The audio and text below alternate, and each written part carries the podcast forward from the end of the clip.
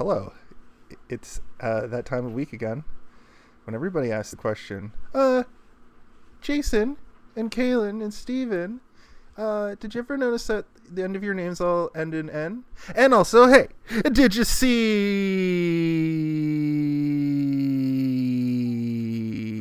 this one?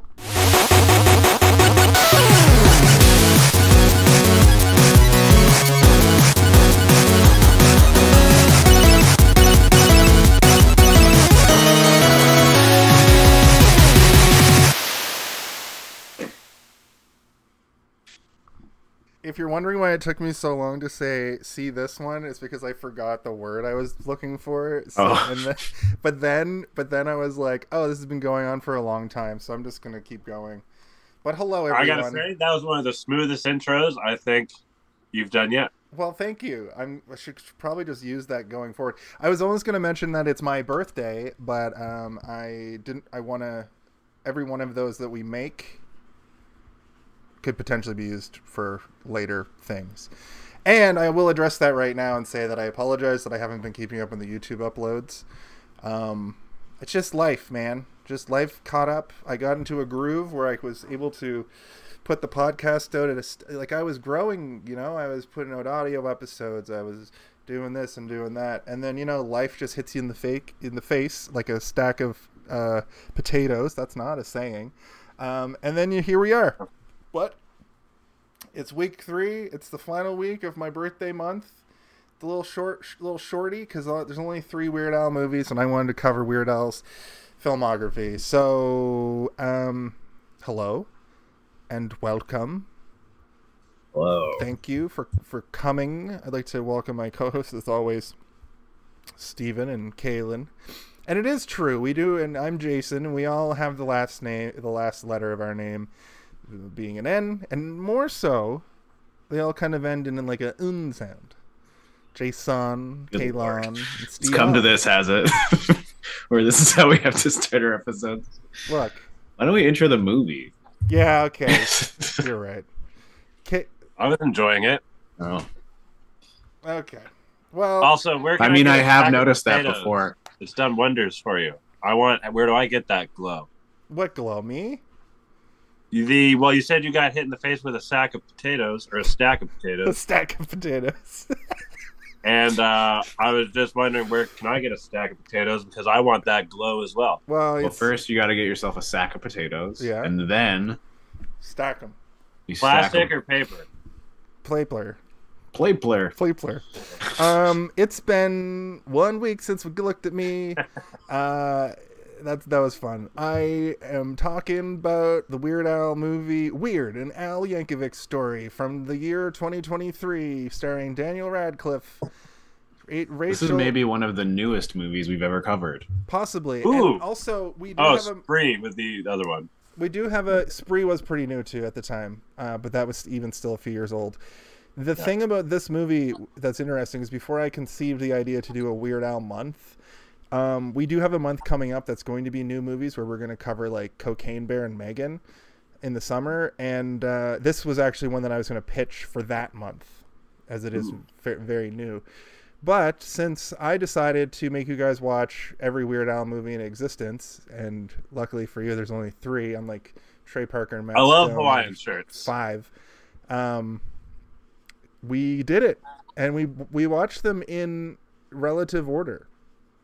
Well, we watched them in order. Perfect order. I would have liked to do UHF first and then Compleat Al because Compleat Al, like this movie feels like a recreation of a lot of ideas in that. I feel Um, to put them back to back though. I don't know. Maybe, it was better to sandwich. Yeah, maybe it's better to sandwich. But this also has a couple of elements of UHF in it as well, which we will talk about and more in our episode covering this film. Um, but You know what? We can end the pod right here. I loved it. It was amazing. I it might have it might be a perfect movie. it's pretty good for like if, as far as like a. I guess goofy if you have a specific like cookie cutter idea of what a perfect movie is, then yeah. Oh, here comes Steve the Fun Police. You better shut your filthy mouth if you're gonna call something a perfect movie. Look, it goes Scarface, American Psycho, Weird, the Al Yankovic story, and My then Fight Club. Those are the and four then greatest. Clockwork Orange. And then or Clockwork bullshit. Mount- Mount and then Does Canada have any cool like Mount Rushmore type of uh, tourist attraction? They should. And Listen, I also about like Pulp this movie, so I'm not trying to ruin your fun. I know. I'm just kidding. I'm just giving you a hard time. Um, but that said, we will talk about our, uh, you know, history with this movie. I'll just go first since it's my birthday and I get to do what I want because I'm a birthday host. Birthday. What a birthday boy. birthday I thought you were gonna say because I'm a narcissist. birthday host with the birthday most. Birthday most with the birthday host. Uh, sorry, that was too much. Uh, I watched it What- when it came, the What week. do you have? How much do you have? How much? What do I have? The most? Host, I guess.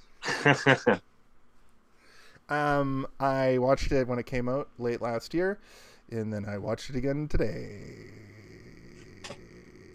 In my history, what feelings do you have from when you first watched it? I okay. So the first time I watched it, I thought it was too short, and this, this time I watched it, it it felt like when you rewatch a movie like way too close to the first time you ever saw it. It just kind of even if I wasn't like taking notes, it's like it wasn't time yet for me to rewatch it. You know.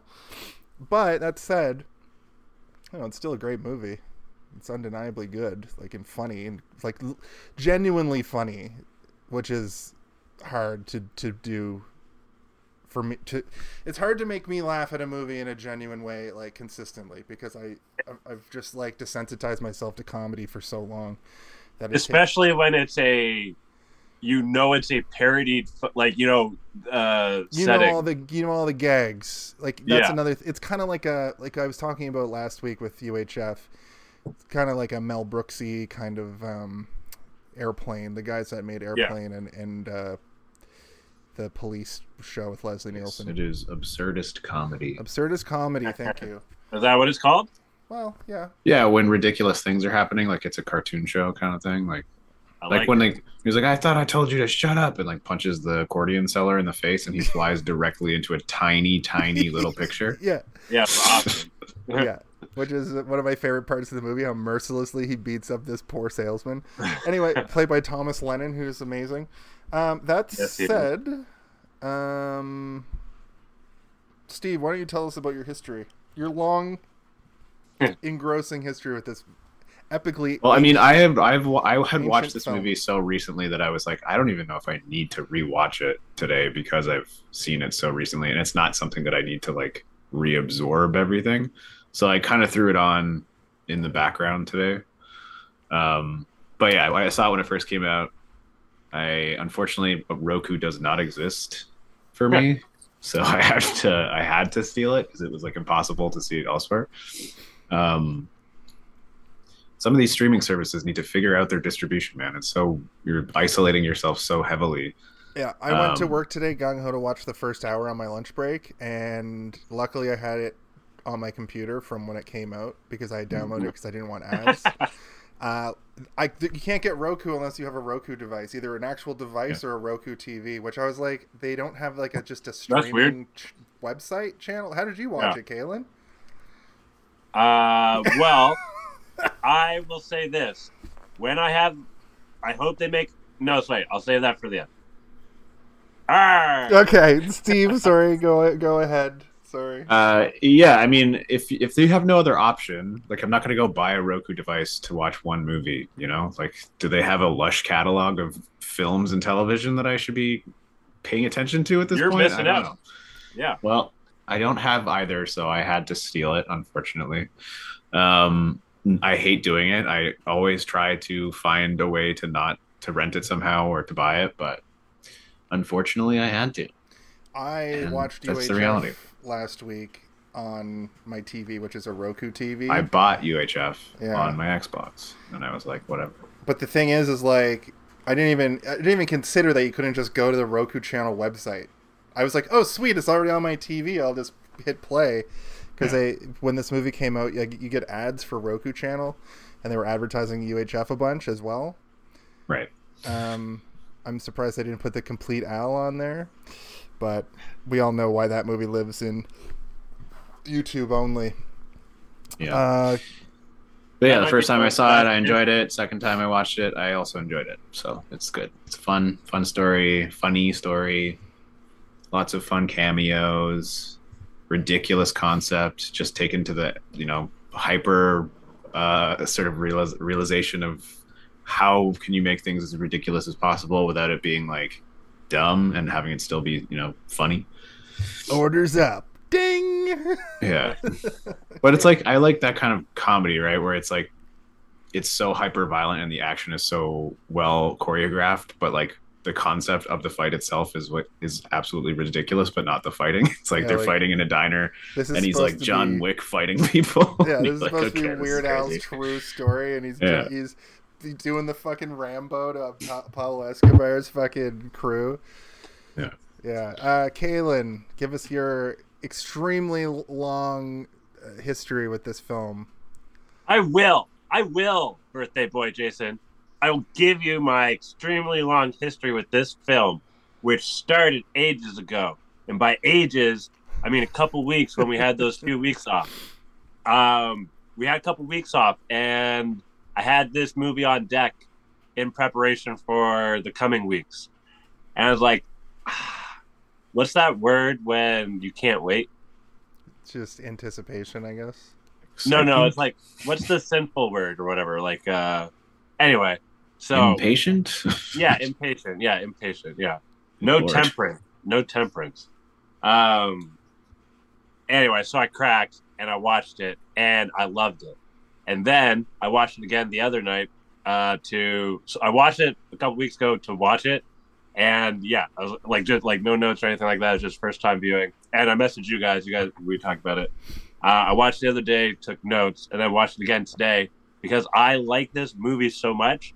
I could keep watching it more and more. Still, I feel like Kaylin, you're the kind of person like you put you just put movies on and fall asleep, or just chill out and. that's not what I movie did with this one. But what I I'm only saying do is, that. I feel like you have rotations of like I, I've known this about you for years, like from when we first met, fucking 14 years ago now or whatever. But like you just have movies that you have in rotation when people come over to chill. You just put a thing on, and it's you're probably the last five movies you bought. And I can totally imagine this being a movie that you're just like is in your rotation. Like you'll just put on when you're chilling with friends or when you're just Yeah, yeah, yeah. you get this off work and you just want to put a movie on to like smoke one and have a drink like and this Yeah. is perfect for that this is one of those things where it would have been really fun to watch with you guys but it's also really fun Yeah. to watch on your own which is the opposite of a lot of the like horror movies we do where they're infinitely more fun to watch with somebody else than to just try to like analyze by yourself because a lot of horror a lot of 80s horror especially is fun and funny but like it's infinitely more fun when you watch it with your friends and this Yeah. movie goes both ways is my point it goes both ways it's playing the accordion Aw, in the yeah. closet in the closet you say You don't have to stay in the closet any longer. It's You true. come on out. And come on out of the closet also kind of like a nice little uh you know not so subtle message about that which is good so A little tip of the hat. little tip of the hat to the gay man and the gay woman and the tra- trans and the I think now you're making it worse by I am. trying to get specific. the spectrum of sexuality. Did I do that right? Yeah. That sounds good. No. I got an idea. What's No. your favorite type of pencil? Uh, to a Hey, Okay. Isn't that what he says? He's like, I need a number two. I don't want his answer. I want your answer. What's your favorite type of pencil? Oh, I don't really. I never really paid attention to pencil types. I do. Steve's an artist, so he he knows. I figured Steve would have an answer for this, and uh, I anyway, have. I have many many favorite pencils. I do like the point. top three, top three, and why? Okay, well, number one, or I guess I'll start at the bottom. Number three is a, I I believe a two B. It's like a thick, uh, lead, and it's good for kind of like rough sketching stuff out. You just lit then- up like I light up talking about Final Fantasy. I And just then- want to point that out to you. And then I'll use an HB to go in for a little bit more detail. And then I'll use what's called a gum eraser, which I actually have one right here. Ooh, I Oh, know wait. those. It's, oh wait, that- that's not a gum eraser. It's my headphone case. Oh, Eh. that's silly putty. it basically is like silly putty and uh, then I, you use that to go over top of your pencil marks it's called it's a technique called ghosting so you basically like fade it all out and then i'll go in with a mechanical pencil with a 0.005 lead in it to get really nice Ooh. hyper details in there and then I'll use some ink. No, that's four. I said three. Yeah, but ink is not a pencil, you fucker. Damn it, you win. Fucker. um, when I was when I was when I would draw in like high school, I used to draw what I wanted, and then I would use one of those. I used to go to the art store and get those mechanical or like almost like mark, almost like a sharpie, but really fine. Oh yeah, yeah. I think Sharpie pen Kinda needle. like- Micron. micron, yeah, yeah, Yeah, I have like a billion micron pencils. because they make those. pens. They make like a giant range of them, right? yeah, they have some that are brushes. They'll have Isn't there some one that that's are like long, so you can get like wide and thin? yeah, it's like a brush almost. So like you can like Yeah. Yeah. I have So- a bunch of them right here. So Look, this, here's one. this is the Ding. it's a tiny guy. this is the uh the part So of the, zero zero five. the part of the weird Al Yankovic story where we talk about pencils, and I wonder why Listen, we. some people might find this interesting. It's true. It's true. We do have. One You know what? I find this now. weird. It's Al. It's Yankovic. This is weird as Al. So It's all out. Compared to the other two movies, like this is pretty weird, but it's more funny than weird.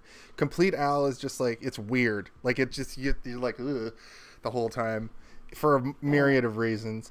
And then UHF is like you can feel that era of Weird Al in it, and this feels like It This- also has a more traditional sort of story arc. Yeah, this feels like the a lot more like Walk Hard, where they took a story arc from these these kinds of movies and they filled it in with like the opposite of what you would expect for the whole thing. And it kind of starts out traditionally, right? Uh, we do a we do like a halfway through the movie intro where he's getting rushed into a hospital and it's kind of like the old it's weird al doing the narration he's kind of like oh i guess you he's kind of doing like a gravelly like i've been i've seen a long road. Um even though he's dead which is a spoiler but weird al is dead. Diedrich, Diedrich Bader, I think is his name. Who who's the oh was it diedrich was it diedrich bader? I thought it was weird al but you're right Yeah, it's Actually- the guy from what's his name? Drew Carey the Drew show. Carey show, and he does Batman, I think now. Office Space, he's an office, Or Office Uh, Space. Yeah. Napoleon Dynamite. Yes, um he's in lots of things. That's funny because I knew that and then I forgot, and then I t- all day today I was like, that was I, he sounds so much like Weird Al. Anyway, my point is is um, he's doing that. We get a narration from Al, um, and it starts, yeah, quote unquote, and it starts halfway through with him getting rushed into a hospital, and before we find out what is about to happen. Uh, he says, "Well, we've gone too far. Let's go back to the beginning." Also, I want to point out um, Lin Manuel Miranda is the uh, this is the we get a cameo like right away. There's a cameo in this movie by uh, by uh, Josh Groban for like one second where he plays a waiter, and that's the kind of cameo you're gonna get in this movie. Is that the fillet one? That's yeah, like he come like he's the waiter when him and Madonna are like You know, when that happened, I was like, the waiter's like, uh, "Here's your fillet or something like that, and I'm like, "Here's your floor," because he slams it on the floor. that might have been a better moment, or maybe not. I don't know. It's that's not what happened in the movie. but I do like your uh, I do like your interpretation of that moment. Um, right. So f- rewind, like Kaylin said, all the way back to the beginning, and we get uh, a kid Weird Al, kid Al Yankovic, Alfred Yankovic. The casting for this kid was amazing because you Um, you see well we saw in the Compleat Al these like same pictures they show at the end of him as a kid. yeah, Um, but that kid, the the casting of this kid looks that looks like a kid Weird Al. It's pretty uncanny, and uh, we get the parody of the biopic where like, you know, he wants to play the accordion, and she, the mom's like, you know, your dad doesn't want you to do that, and then he, you know, Al leaves the room and she finds the, she finds the fucking uh, Hawaiian, Hawaiian shirt. shirt. Yeah. She's like, that "It's- was funny. I like that. it's like finding a porno mag or a, a, Yeah. a bong, you know, um, which I thought was really good. Nice little turn of the tables. A little turn of the tables. Now the dad is played by that actor who's in like so many things. Uh, do you have his name, Kaylin? I know you said you wrote some. Uh, Toby Huss. Toby Huss. Uh, I know him best from *Halt and Catch Fire*, but he shows up a lot in shows as like either like an old hard-headed guy who won't Yeah. change, or like a, just a dickhead. Plays a complete dickhead in uh, in Animal Kingdom in the flashbacks.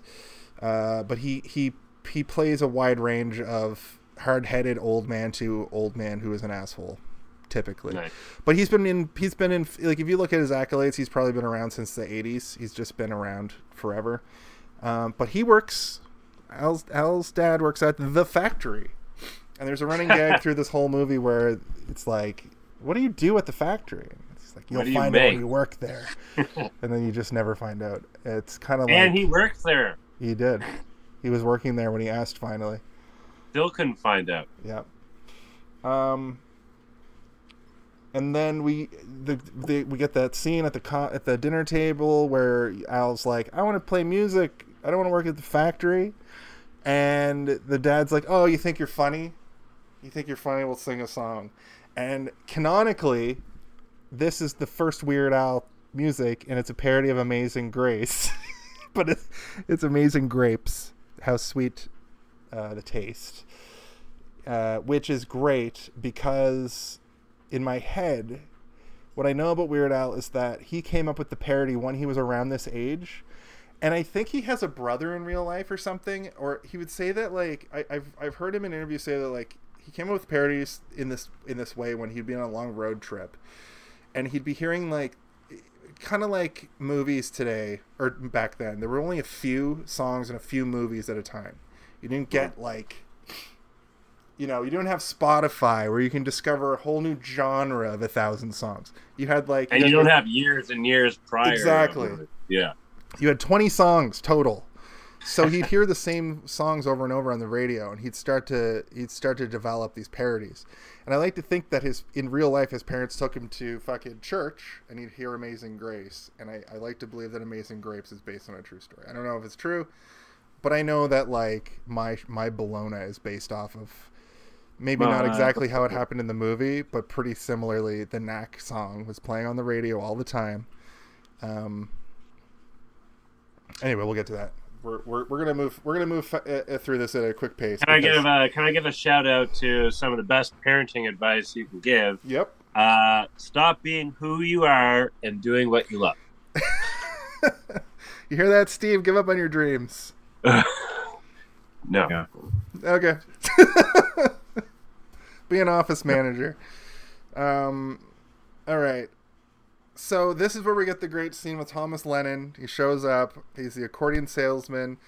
He gives Al answers the door. He gives Al the accordion. He says, "Play it." Al goes, "Meh," and he's like, and it sounds awful. And he's like, "Oh, kid, you're a natural." He's kind of got like a. Uh, he's kind of got like a carnival barker kind of a vibe to him. He's like, "Ah, kid, you're great." Um, Also, kind of remind me of Cat in the Hat a little bit, sort of yeah, I can see that. I can see that. Um, energetic and uh, just kind of like Brit, like welcoming welcoming himself in, kind of thing. exactly. Well, he's trying to imagine how hard it would be to be a traveling accordion salesman. This is pro- yo. He's probably jacked, man. Muscles like lifting accordions around. Probably. Isn't that part of the story that's like weirdly sort of true? I do believe you are correct from what I read. the part yes his parents were very um they weren't anti anything. They were very nice people. His dad definitely didn't work in a nameless factory. I don't know about the i i, I don't know about the amish thing that we'll talk about later but i know that he didn't work in a nameless factory. I think they were teachers in fact or something like that. And they were very like when he wanted to take up the accordion i think they were very supportive of that because it means that he wouldn't be out hitting bongs. Yeah. And- I heard there was a salesman though. Yeah no yeah absolutely like a salesman came Yeah. and just it, but it was more like a transaction where they just he came and he was like do you want to buy this Right, accordion?" right, right, and yeah. i was like i love Lawrence Welk He didn't get beat the fuck out of him and you know dying on the floor.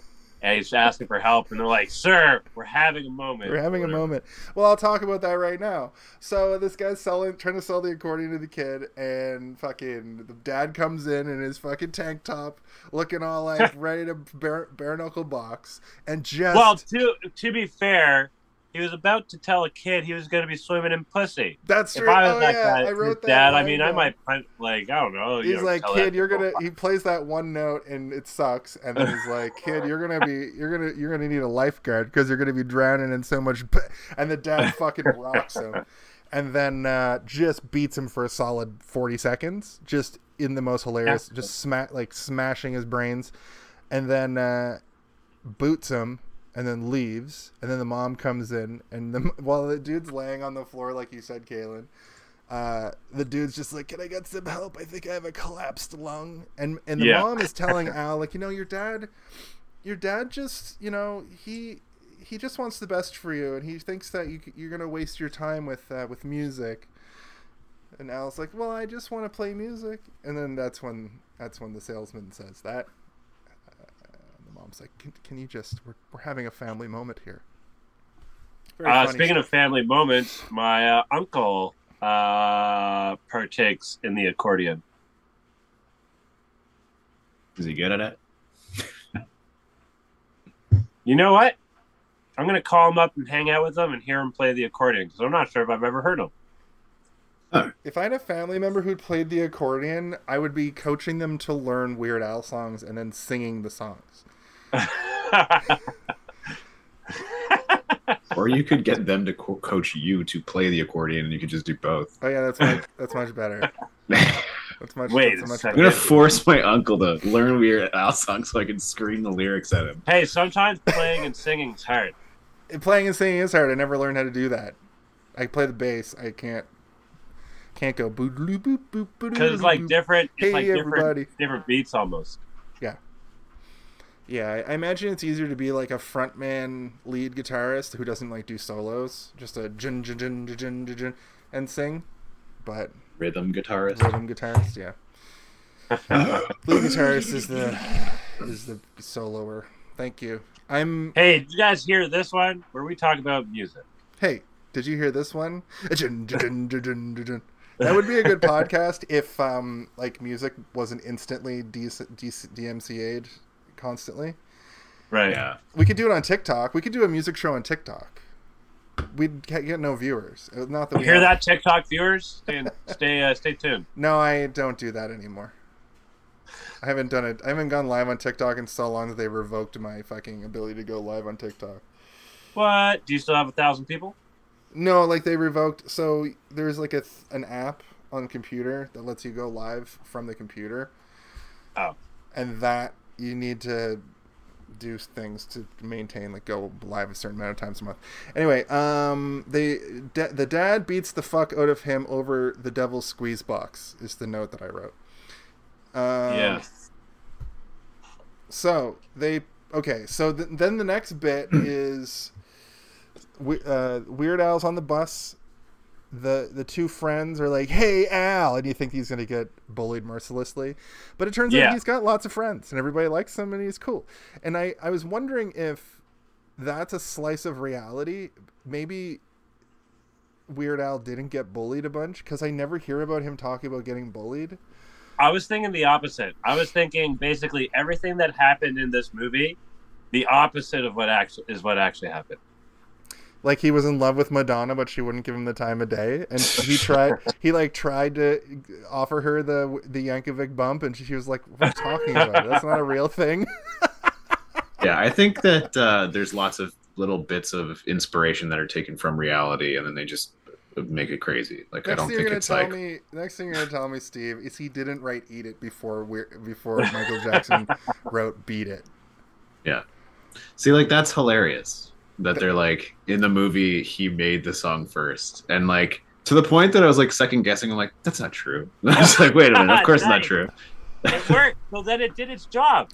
There was one moment though that that I don't know for sure. So you know in the in the in the party scene where the guy from Queen Oh, by the way, real quick, tap, uh, tap, tip of the hat to honorable title mention when they first say weird. 31 minutes 42 seconds. Sorry for interrupting. That's okay. That's okay. So you know when the guy from Queen, who's played by the guy who plays uh, Polka Dot in the Suicide Squad, and he's also in the Dark Knight and stuff. he comes Yeah. up and he's like, "I'm the guy from Queen. Um, would you like to play Live Aid?" And he was like, "Hell no." But then in the song, at the end, he says, "Except everything in this movie was true, except for that one part about Live Aid, where that's actually I actually did play in Live Aid, and we killed." I think both of those are lies. which Yeah. is like so many layers. Because I don't think Yeah. I don't think Weird Al played at Live Aid. I'm al- Maybe he This wanted was to super play and I meta. wouldn't let him. yeah, Yeah. they wouldn't let him. Even though he like, I don't think he has five platinum records, but also like, I'm pretty sure Weird Al did really well musically. Like, sold millions of records. Are you looking up if he played at Live Aid? And we blew them off the freaking stage. yeah. Um. Yeah. So they they pa- they paint Al cool. Was my Yeah. point. Um. The uh, Turning the tables again.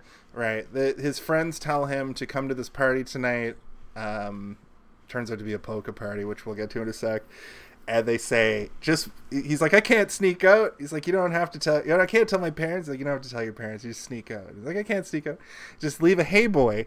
And this hey boy gag, when I watched this movie for the first time, I thought it was the fucking funniest shit. And today I was Did you never it- do that as a kid? No, I never had to because my mom didn't care and was drunk. Um, So can I interject a little story? Oh my god! You tell me you didn't put like shoes in your bed.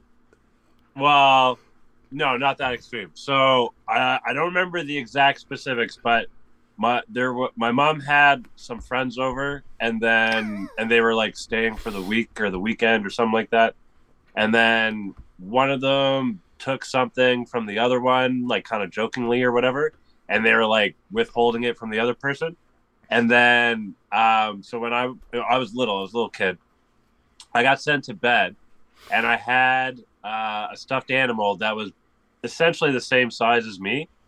Put that in my bed, you know, put the blanket and you know made it look all kind of proper as much as possible anyway.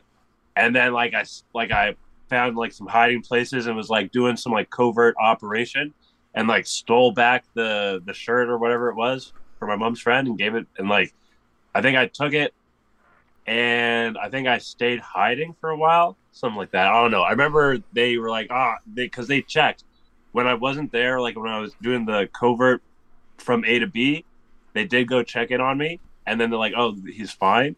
And then we talked about it like, I don't know, either the next day or the next week or something like that. You know, uh, I just want to give you a little tip about storytelling, Kaylin. Make it better. No, it's not even make it better. It's like more, just more details. Here's what I, in my head. What you just said is you decided to pretend to use a stuffed animal to like make you the, size of a. I don't even know really what happened. Make it look story. like I was in bed sleeping. Yeah, it but was my were you Boy. the one? Were you the one that stole the thing? No, no, no, no, no, no. So this is tied into the Boy. Okay, you're So gonna never mind. Is like No, no, no. uh, you're gonna give you're gonna give Steve a fucking aneurysm. Here's my tip about storytelling: make sure the story is actually interesting before you tell it. Okay, that's a good that's a good advice. My bad for continuing on with that. Anyway, I wanted to make a point about the Hey Boy, and the Hey Boy thing is extremely funny to me because of the way that it's like that's a thing, like that's a thing that people do, um, and also it re- really reminded me of like Tim and Eric for some reason.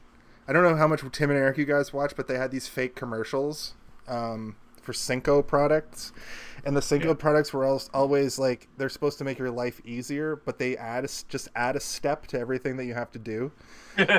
So it's like I'm not gonna try to recite them because I hate telling other people's jokes, but. Anyway, go check out Tim and Eric. You'll see a Cinco product, and it's always like tries to make your life easier, but adds a step. And I feel like the Hey Boy is sort of in line with that because what you could do is just use your stuffed animals in your clothes to like make it look like there's somebody in the bed, or you can be extremely elaborate like Ferris Bueller, and like make a string that pulls your blanket up and down and a snoring sound and like a tape that plays if the door is turned. Uh, the Hey Boy made me laugh. Is was my point. The first time I saw this movie, I will say, I laughed way harder at all these jokes. But it says a lot about this movie that on a second viewing, so close to the first time, and not watching it with somebody else, I was still like sitting at my desk or at my couch, just like grinning like an idiot. Um, also, when they put Al to bed, I, or I, I think it's his parents that say this when when he, they put him to bed. He says the mom says, "Don't let the bed uh, good night and don't let the bed bugs give you night terrors." I thought that was really funny. Um, anyway, the next bit is the kids are having a party and they all love polka because kids in the 70s obviously loved Lawrence Welk. Another turn of the table. Yeah. And Al's there like, I don't want to if my parents find out that I'm a polka party, they're gonna lose their shit. And the kids are like, whatever, man, go get the thing. And of course, you think it's gonna be a bong or whatever. And they're talking about all this like, you could totally just insert Led Zeppelin and and Black Sabbath for the music they're talking about. Uh, yeah. And the the accordion is just a bong. And when they like, yeah, kind of like double speech or whatever. Yeah, like double. Yeah. Um, and they're when they when they're trying to coax him into playing the accordion or hitting the bong, uh, they're just doing the chicken dance at him, which I thought was a really funny little little thing. Is the chicken dance an accordion song? It's yes. a polka, yeah. It's a yeah, polka, it's a but polka it's also song. got dance moves, so it's like everybody's doing it. Um, which is a little ripple that I that I kind of pulled out of that. But anyway, like Weird, that. That's, yeah. when Weird Al hits the bong or plays the accordion, he's been secretly practicing for years. So at this point, so he's a legendary at it, which I think is another like ripple of truth because I think Weird Al has just been a gifted accordion player right from the beginning. Like obviously you have to learn how to play something, but he started so young that I think he he may have just adapted to it extremely quickly. He might have been lonely. That that's the good thing about learning things at a young age. Absolutely, it is. Um, if you're watching this and you're a teenager, pick up an instrument. It's not too late, but you should. You're, you're getting there. just like, uh, just like in Star Wars and Padawans. Sorry, Steve. You made a face that's like, don't shit on people's dreams to play guitar in their 40s. Honestly, some people don't learn until they're adults. That's true. I was gonna say, like, in in in context that if I was to pick up a guitar tomorrow, I would suck and I could probably learn a thing or two. But I don't think I could become a virtuoso at guitar at the end of my 30s. Hmm. Maybe I could. Who knows? In fact, tomorrow I'm going to take up the guitar and my. But new... I mean, you could also say it for anything. It doesn't have to just be music. That's true. That's true. And practice makes the 10,000 hours principle is a pretty solid thing to look at when you're like learning something because if you do anything for 10,000 10, hours, you're going to be an expert. For instance, I've played video games for 10,000 hours, but I've played cert I haven't played FPS for 10,000 hours, you know? So I'm not that good. But I've played JRPGs for 10,000 hours. On easy mode. I don't play easy mode. What are you talking about? You can't even play JRPGs on easy. They've got one setting. Fucking uh, shots uh, fired over the bow by old Silent over here. oh, we can't do that on his on the birthday boy's birthday day. No, trust me. The the prime time to rip on Jason is a special event. The rest of the time is just whatever. He'll get his. Um, yeah, video games are also more of a thing that you do for narrative enjoyment, like watching a movie. Right. I don't know, like if you're you're going to become a master of video games by I playing them. The other day. you don't become a master of movies by watching them. Because I know a lot of people that have probably watched over ten thousand hours of movies and are still illiterate when it comes to cinema. okay, that's fair. Kaylin. No, yeah, Kayla, I was pretty about good. That the other day, though, when it comes to video games, when you think about it, you're just pushing buttons like if you if you ignore all the other shit, you're just pushing don't, buttons. Don't that's fucking weird. Don't give me that realization because I do have that realization sometimes, especially when I'm playing rhythm games, and I'm yeah. like I'm just pressing buttons to a beat. I mean, it's the same thing when you're watching movies, though. It's just as weird that you're sitting there watching at a glowing image box. I was having that that's moment true. today. sitting fucking one foot away from my computer screen like if aliens came down and didn't know what television was, they would think that we were all being hypnotized by something every and, day for several hours. You know, a lot of er, a lot of like philosophers uh, during the era of the invention of television we're like that's going to ruin society you know it's going to ruin it in a, in a lot of ways now what we do is this so Yeah. tv did kind of ruin society in a lot of ways but also has enhanced a lot of things um, Yeah, gave it that Yankovic bump. yeah, give it the Yankovic bump. Thank you, Kaylin, for putting us back on track. Anyway, the kids are having a polka party. They're having a polka party and they're hitting that sweet, sweet accordion. And I love that. Uh, I love that the kid picks it up and the other kid's just playing fucking what's it called? Sticks.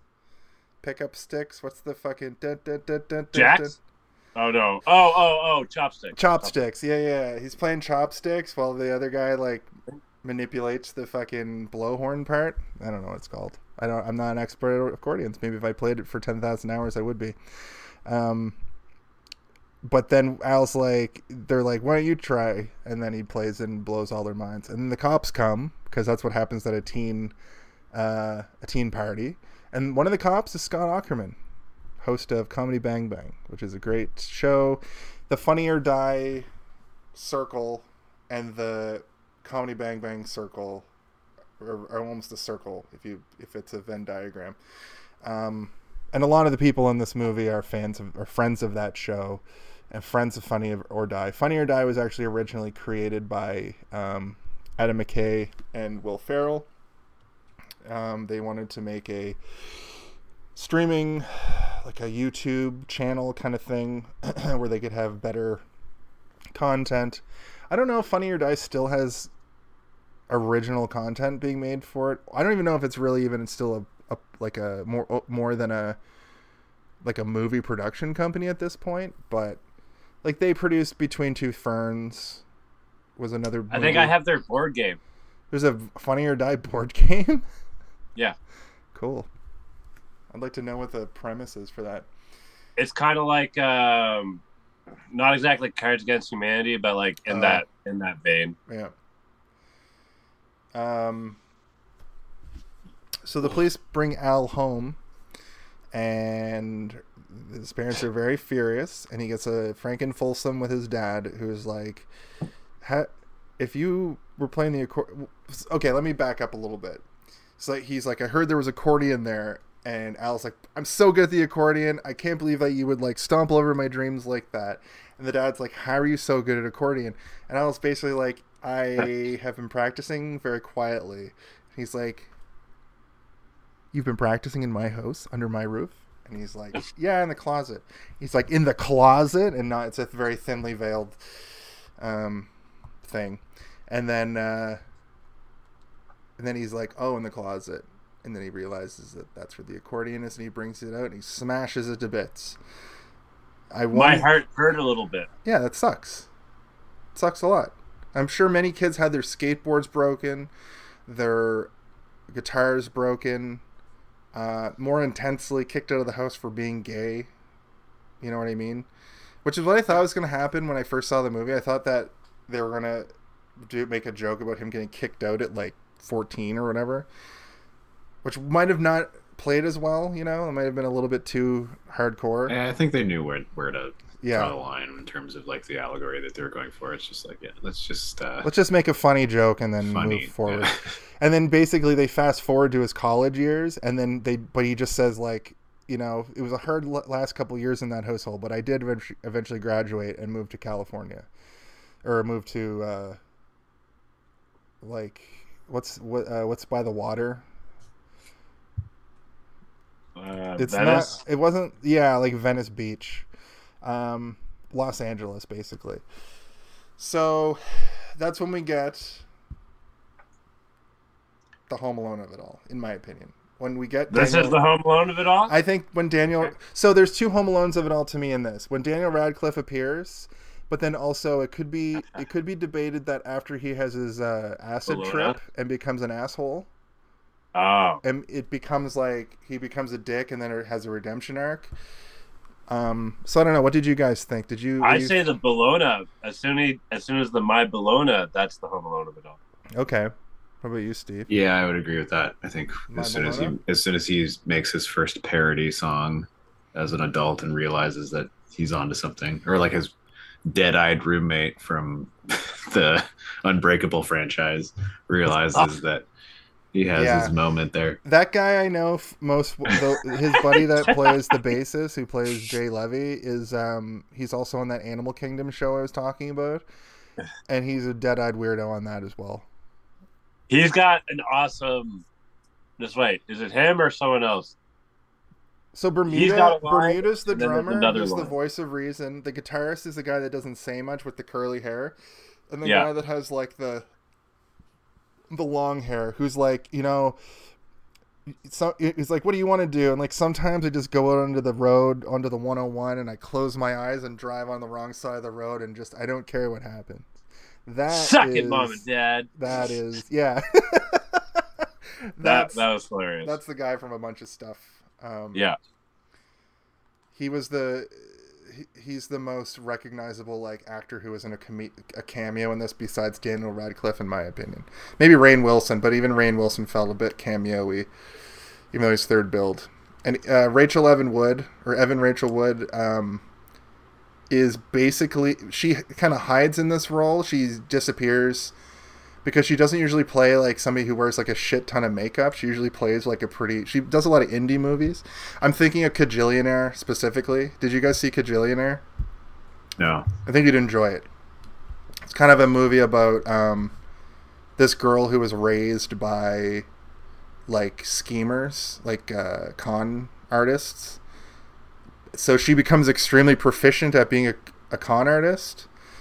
So when her parents like can't do a scheme or like a, a con, they get her to do it, and she's just extremely good at it. But then she kind of realizes how shitty they are. She's been indoctrinated by them for so long. It's kind of like a it's kind of like a black comedy kind of thing where it's funny but like, ugh, you know.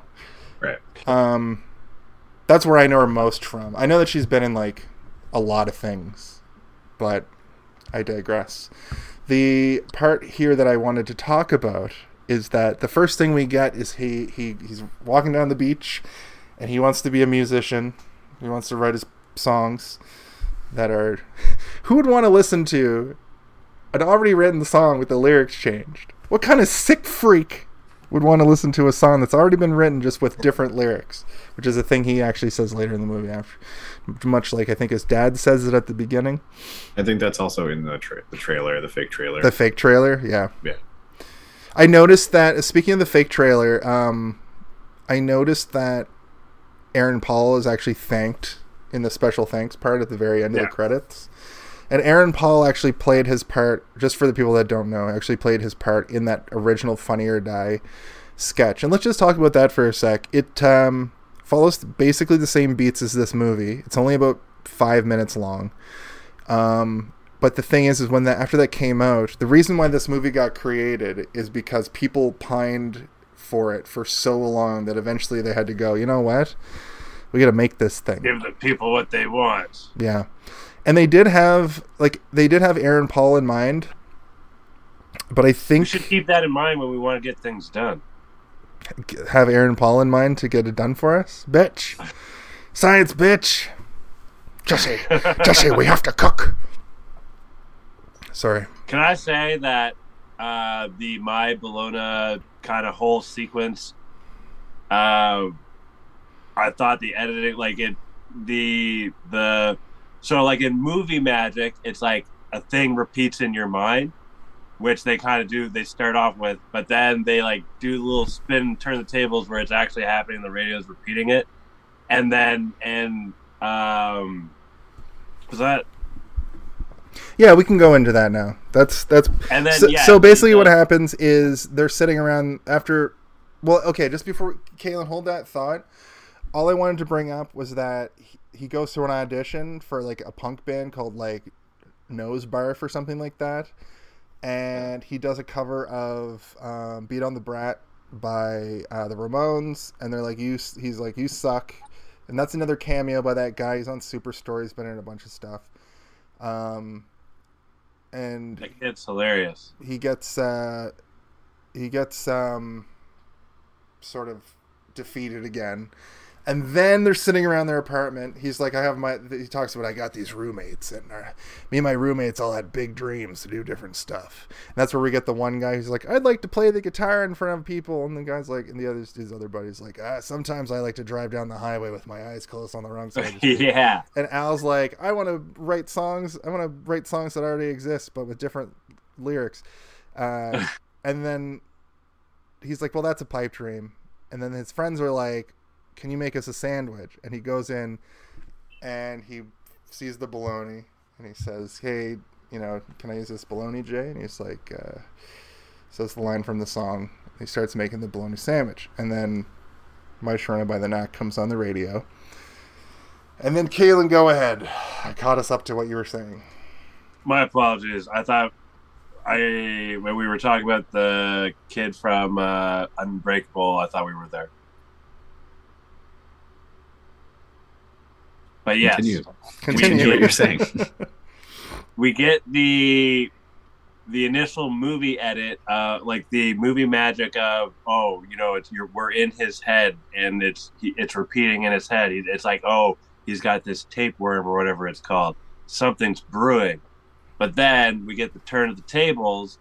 Where it's like, no, the radio's just like it skipped the the the record skipping on the And I radio. or like how the, I like how Bermuda hits like he hits the radio like, "Hey, come on, wake like up!" that's gonna fix it. yeah, I think he's because he, goes like, "I think the DJ's asleep," and he hits it and goes, "Wake up!"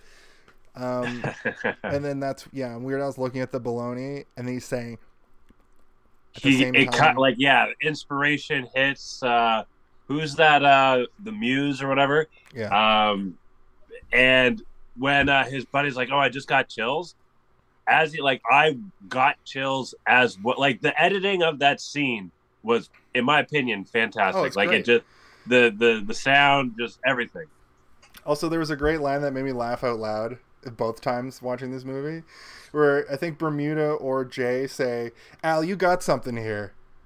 I don't know if it comes from God or the devil.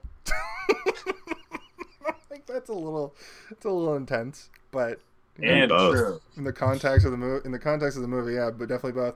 And then Bermuda is just like, "Why don't we, you know, we have to record this?" And he's like, "Why don't we record it in a bathroom? That's got great acoustics." So that's we just get a sequence that I assume is like a shot-for-shot remake of what actually happened, of like people coming in and out of like a fucking gas station bathroom or or a bus station bathroom while they're trying to like record this uh this parody. yes, Um, my Bologna, true. I have a list of true and false things here. Yes, I did. I did know that's true. Okay, you're fact my. Bologna was, yeah, recorded in a public bathroom, Uh, just not at a bus stop. Oh, okay. I thought it was a bus station specifically. The um the good thing about this movie is it caused Al to have to re-record a bunch of his classics. And I think i was wondering that I think why it's why the why the songs they use in this are so specific must have something to do with th- them being his biggest hits. They're definitely his singles, but like I, I don't know why they chose Amish Paradise. I think it's because that was the last time he had like a really high on the Billboard charting song. It's been a while since people who are Weird Al, me for instance, uh, forget that Weird Al for the normal pop culture person just comes and goes over the years. You know, like he'll pop up, be like, "Oh, they made it. Weird Al's back with a parody." I have felt him being gone, but people don't realize that he's gone. Right. During this whole time in the '90s, he was constantly around. He was part of pop culture, and I feel like he peaked at Bad Hair Day. I think Bad Hair Day was his biggest, like the highest he would he went. He did. He was doing much music, much uh, Al TV, um, Al Music. You know, he was making cameos in movies. He was doing songs for movies, like the song from Spy Hard, for instance. what happened in his real life in 85 because doesn't he die in 85 so maybe something about 85 has significance Well, 1985 was when he would like popped off. oh so then maybe that's okay Yeah. Well, he got Oh, shot okay, at the Grammys okay, and then came back as a zombie. But apparently, that's right, okay. that's what I learned from this movie. Is that if they make a sequel to this, they're just gonna be like, "Oh, he's a zombie." it's gonna be thriller it's gonna be uh I think it'd be funny if Weird Al did an album of retroactive parodies. like just his one of his final albums of his career. He's like, these are the these are all the songs I wanted to do, and now that all the artists are dead, I can do them because who cares? I think that would be a funny thing. But he's got more respect for artists than that. It, you know who? It's fu- it would be funny if there was a dickhead Weird Al, like a like an anti Weird Al who made just as We good get a little parodies. snippet in this. Badass Weird Al was fucking badass. No, I don't mean that though. I mean like if there was a parody artist who rivaled Weird Al, Oh, but had like ruthless tactics, like didn't ask for Negaduck. The Negaduck to his. Uh, it seems like a like like a Nick Kroll character or something, you know. I don't ask for the fucking rights. Yeah. I just do. You ask for permission. Yeah. Uh, Um, you know, uh, Richard Cheese, he just does lounge versions of songs, but that's very much like could be considered. I think that a lot of it, like I, I hate to sound like the the old man who's like, kids today, their music is bullshit. But I feel like there's a there comes a time in a person's life where maybe he's just not able to find Yeah. the this the song that he can parody anymore because it's like music now is is a lot it's changed completely from what it was in the 80s and 90s and even early 2000s and like i can't really imagine what kind of music he would parody I think he could now. parody Billie Eilish. I think he could Yeah. parody, but like You it's can parody Jay Beebs. Justin Bieber even's kind of like he could par- he'd like do. A Yeah, he could have like, done that in 2011 It's true, yeah. Like, he could parody like um and he did he put he put baby baby in a polka but he could parody like um the boy like bts uh harry styles um he could parody nickelback avril lavigne because they're both they both exist in this current era but they nobody do they're making new kind music of exactly You know what This I mean? current era, are you talking about right now, or Yeah. are you talking in the present sense of a past sense? No, in the present sense, they both they've both recently put out music. Um, but you're right. The main pop music is what we hear on TikTok. yeah and that kind of music doesn't I really need lend a its sentimental man or woman to pump me up. Lizzo, he could So- parody Lizzo. Yeah, I get. Yeah, I just I don't feel like it lends itself to parody as well as some of the other stuff that No. he's done in his career. You know, That's Right. true, and that's even his last couple albums. They were more. There were like the couple parody songs. I mean, like two or three instead of like five, and then a polka, a pastiche, a style parody, a style parody of old bands that he never got to do back then. Um, and I, you know, I think if Weird Al was could put out an album in 2023, it would have to be this kind of thing or be like one parody, one actual parody, and then a bunch of like paying homage to old music. And he's never been that. He's never been just paying homage to old music. He's he tries to stay current. But if you're right, Steve, I don't think it's like you sound like an old man. I think that he's literally I also don't think it's impossible. 65. yeah, I just think it's like maybe he just doesn't have interest in doing that. He right probably now, has no it's- interest in covering Ice Spice or Yeah. Ty Ty Dollar Sign. You know, he probably doesn't. You know, he probably doesn't. He probably can't turn a Migos song, which is all about doing things to strippers. He probably can't kids bop that into like a funny song about lasagna. Pizza. I can do it right now. We're not saying it's impossible, Kaylin. We're saying that he doesn't want to do it. Weird Al has such a specific way that he writes his like lyrics. He doesn't just change the chorus. He he parodies all of the the flow, The story arc or whatever. The- yeah, he parodies the whole flow of the song. There's um in one of the documentaries I saw him, saw him or an interview from over the years. He, I've seen somehow I've seen his diary, like his like fir- the when he first writes a parody, and he starts Mhm. to write it out.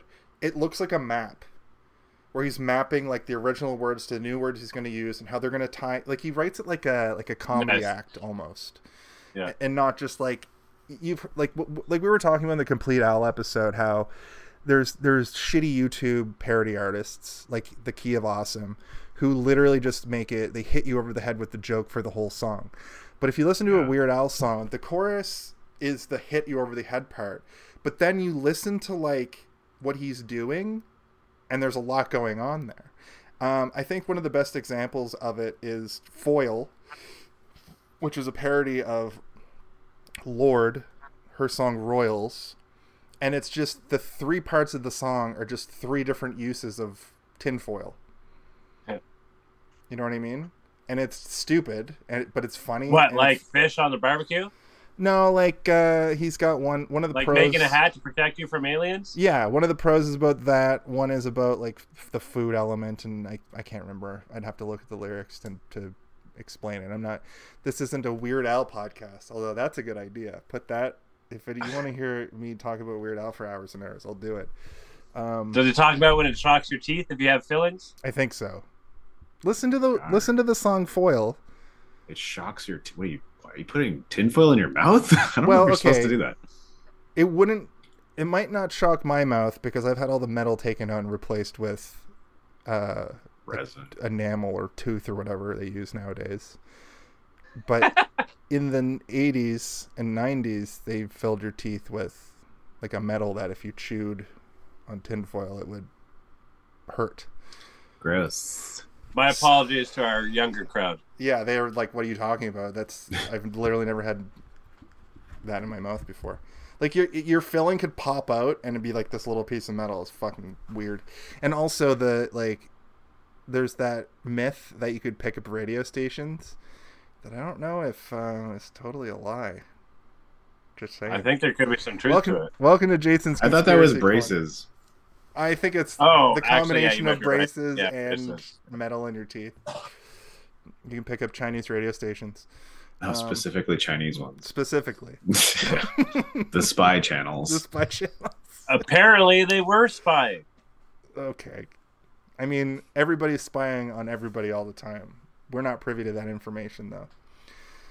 Um, and then I did like how much he enjoyed uh, in listening to his own music when he brought it to the CEO of uh, the music. well, we're not quite there yet, but I, I do want to talk about that because the next thing that happens is uh, they record that and then they send it to uh, Doctor Buffoon or whatever, right, right, right, Mr. right. Buffoon. I don't know if it's a real person.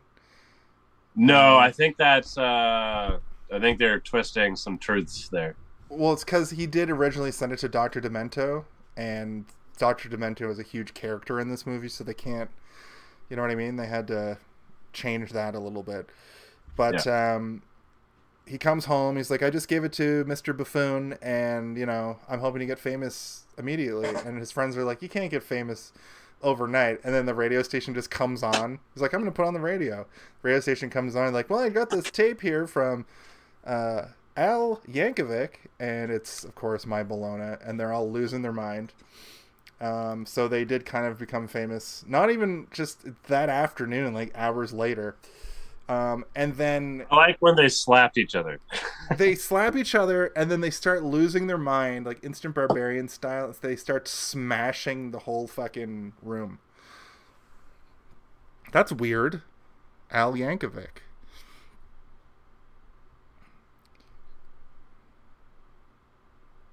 This might be the greatest moment of hey, did you see this one of all time? Was I distracting you? I'm sorry, that wasn't my intention. you did, but it wasn't bad. Um, this is the part where they go to the record producer because naturally Al's like, "I got something here, folks." And who is the who's the record producer played by? I gotta grab something. Tell them about it. Uh, I believe the record producer is played by. Oh, would you look at that? Oh. Alfred Yankovic. Who's Alfred Yankovic? I've never heard that name before. I think that's his real name. Is that his real name? Absolutely is his real name. I can't remember his I'm only middle. basing that off of this movie I can't remember his... I, what.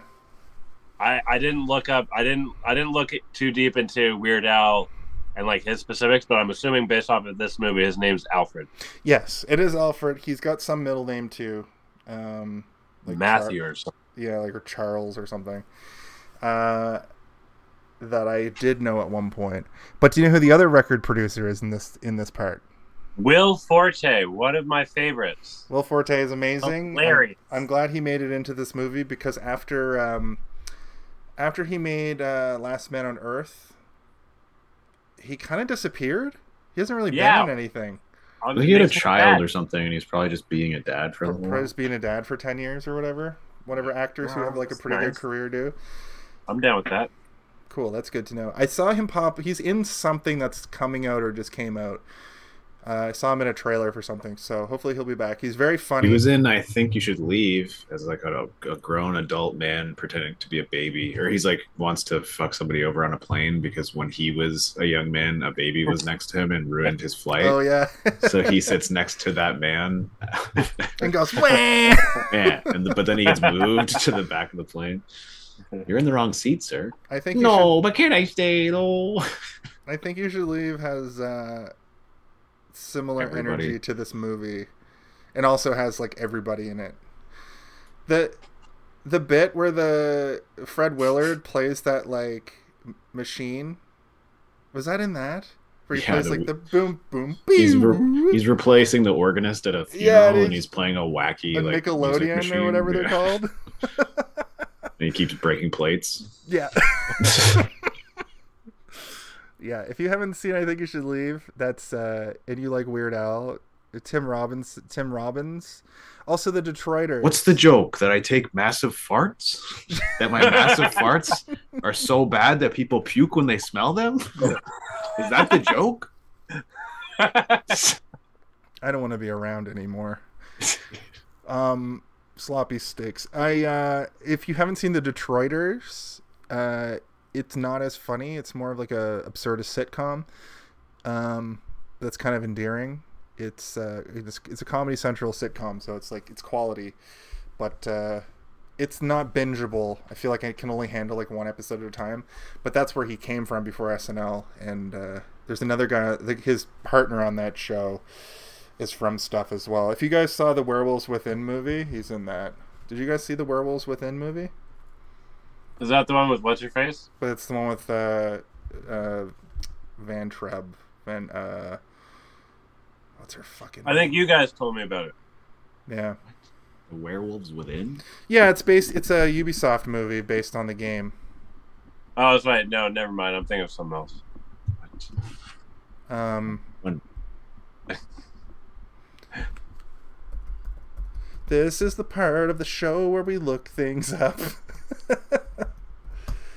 uh, oh yes, I saw this. yeah, with M- Milana Van Vayntrub, who's one of my faves. I remember almost nothing.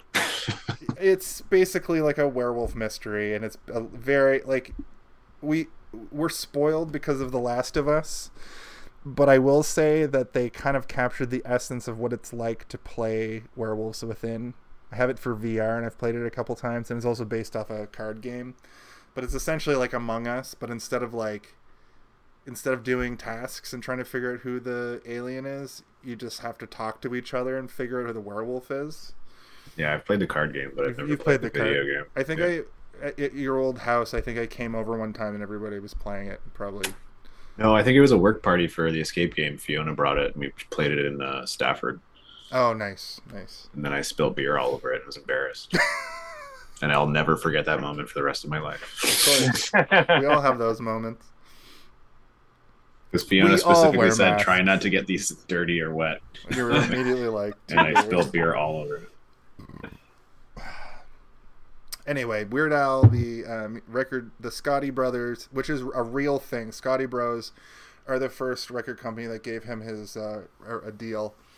Um, he's like, I like when he's in when he's like listening. You get like they're listening to it, and like Daniel Radcliffe is fucking phenomenal in this movie. Daniel Radcliffe is such a good actor, like a like disproportionately good actor for the role. They could have gotten some schlub to do it; it would have been fine. But the fact that he's Well, like he's a, got the Potter money, man. He can do whatever he wants. He he never, wants. he never has to worry, and he's a good actor. So when it's like something like this comes around, around, if he wants to do it, he's gonna, he's gonna do it. Go watch Swiss Army Man. If you haven't seen Swiss Army Man, you have to watch Swiss Army Man. I think you guys told me that. I got Please go watch Swiss Army Man. Daniel Radcliffe, for the rest of his life, will never have to worry about like ruining his career because he's just like, If no, you- I, ha- I have unlimited money for all time. If you want to watch a movie that shows that Daniel Radcliffe doesn't have to do shit ever again, but also that since Paul Dano was in uh, Let There uh, There Yeah. Will Be Blood, he kind of doesn't really he can kind of pick and choose. Paul wherever Dano is amazing. Paul well, I mean Dano- to say that like Daniel Radcliffe is in like fucking seven movies that are still continuously Horns, making money Guns to this day. I'm talking about all the Harry Potter movies. Oh, sorry. I thought you were still saying that he can just do whatever he wants, but he was in Horns and Guns Akimbo, so Yeah, no, but I'm saying that those seven movies specifically, the Harry Potter movies, are going to continuously fill his bank account until the day he Until dies. day he he never dies. has to worry about ever making a floppy movie. that's kind of like um uh, Well, go back in time to be a child actor and make a successful series of films. Yeah, go be Robert Why Pattinson. can't I just be the guy that mops the floor, has like a heart of gold, and you know uh, shit happens? You know, that's kind of how Harrison Ford did it. He was just a handyman, and they were like, "Wow, you're handsome. Do you want to be Han, Han Solo?" I mean, that's partially true. But he was a he was a struggling actor, though, right? he was a carpenter, and then he did line readings and stuff here and Yeah. there, but he wasn't primarily an actor. And uh, I don't know if he even really had a huge interest in doing it, but then I No, think he did all the line has no readings. interest For, in doing it. If you ever listen to him talk about the movies he's been in, I think he did all the line readings for Han Solo for Star Wars. And then when they were trying to find an actual Han Solo, they're like, "Let's just, can you just do it? like, Yeah. you're pretty good at this character." which blows my mind that he would be on he'd be slumming it on an Apple TV show with Jason Segel now. It blows my mind that he would be on a TV show. He's like, "I'm fucking Harrison Ford, dude." I'm sure he Well, he also has a bunch of movies that are going to continuously make him money until he's dead. Well, I'm hoping uh, Robert Pattinson is similar that way because he's got the Twilight movies, which will fill his bank account from forever. And uh, Yeah. uh, the what the fuck is that movie called? Batman. No, the fucking the movie, uh, Half Life or whatever it is. the or, movie uh, that he's in uh, by the guys that made uh, Uncut Gems. Oh, Uncut John. Uncut Gems. I have no was- idea what you're talking about. What is Josh he doing? Safdie. It is it the space one? No. Here, just one second. Josh Safdie made Uncut Gems, and he made Good Time. Good Time, starring Oh.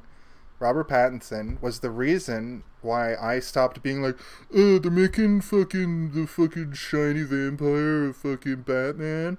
I watched that movie and I was like, oh, he's Wait, you were do, you were one of those people? I was at first. I was a Oh my naysayer at first. I'm an idiot sometimes. I jump on Yeah, the have you never- seen have you never seen The Lighthouse?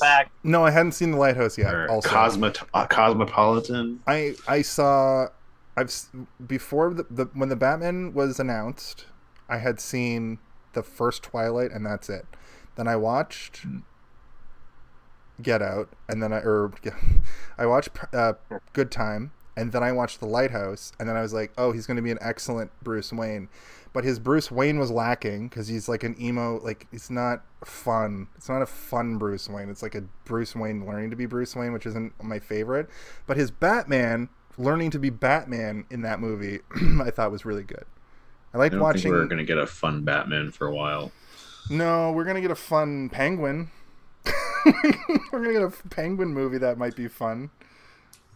Um, fun. yeah, I mean the Nolan movies kind of solidified Batman as Yeah. like a it has to be super realistic or else people aren't gonna like it. And then the Ben Affleck movies, people were all mad that he was killing people. like, no, I like. guys, did you ever see when uh, Tim When Burton Tim- made Batman yeah. stuff some dynamite in a guy's pants and Throw pull him him a up a second later? Yeah, like uh, pretty sure Batman but you kills people. see it. Okay. Batman you only don't see doesn't. you don't see people getting riddled with bullets in uh, the Ben Affleck ones either.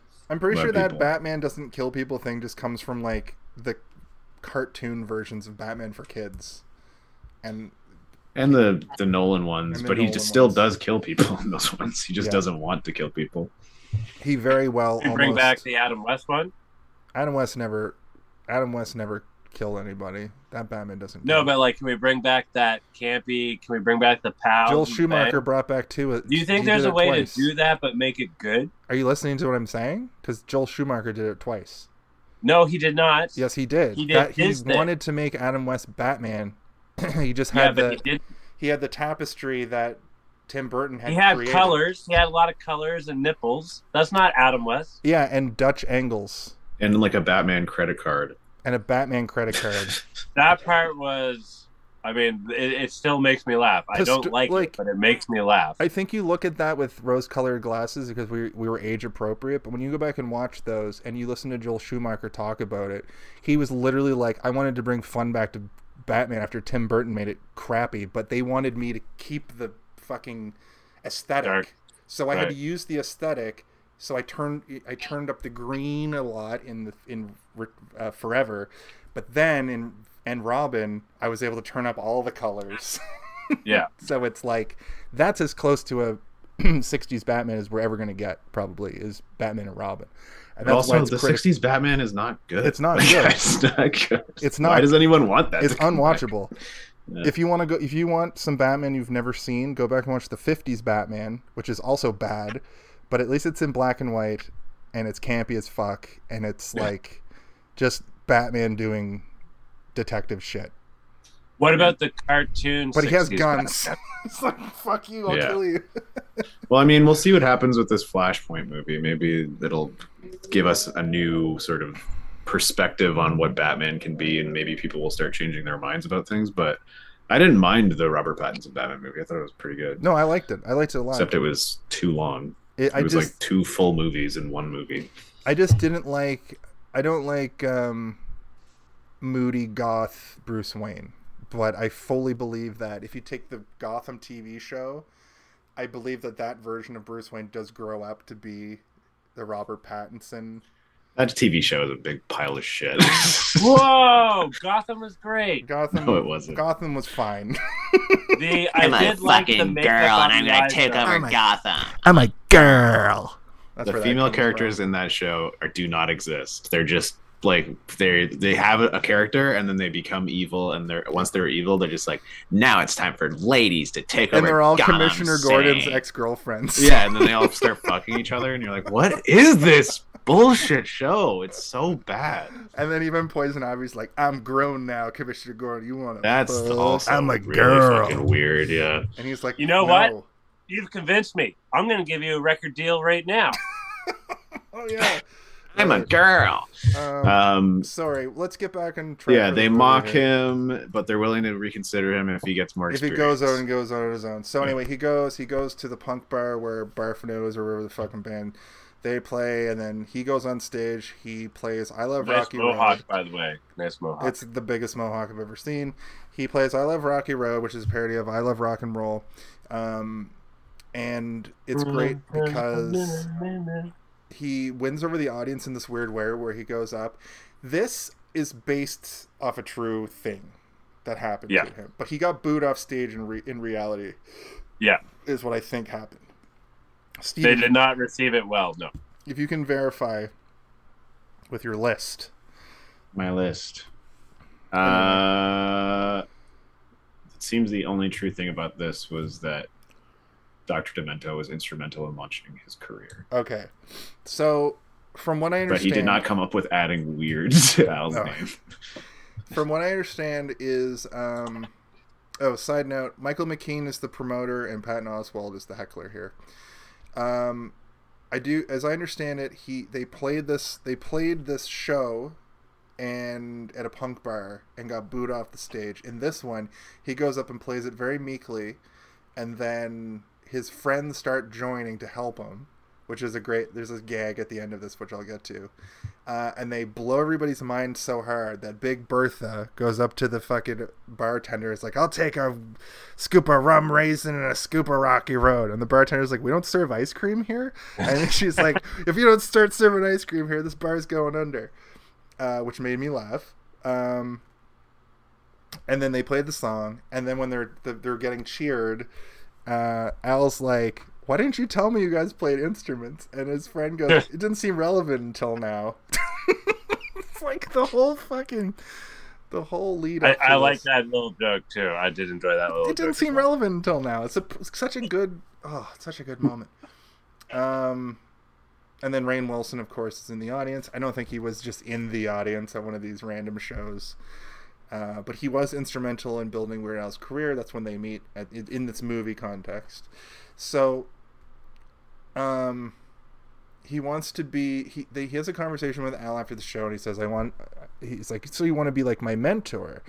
And I like this because it's a layered. It's a layered joke because he says, "I want to be your dementor," which he's saying to Harry Potter, but he's Dwight from The Office. The Office has a very good joke about Dementors in it.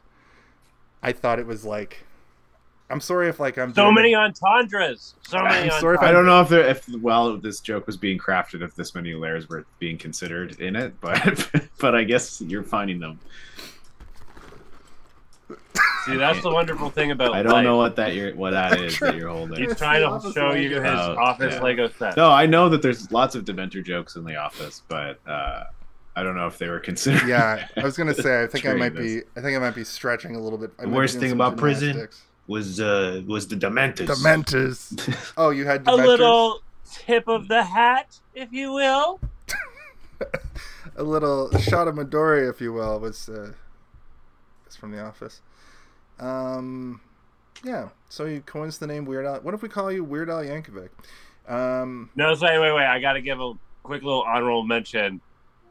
Al Yankovic. Ah, so long. Doesn't exactly slip off the tongue, does it? And then he makes it even longer. yeah, which is great. So then, the, now we go to the, the probably the most popular part of this movie for for people because it has every cameo under the sun. Um, oh, the grotto the party. grotto party. So they go to this like backyard LA party, um, which is great in a, in and of itself. They get there. Uh, Dr. Demento has a Pink Floyd shirt on, and I think that there's a famous picture of him wearing that Pink Floyd shirt, which I think is pretty great.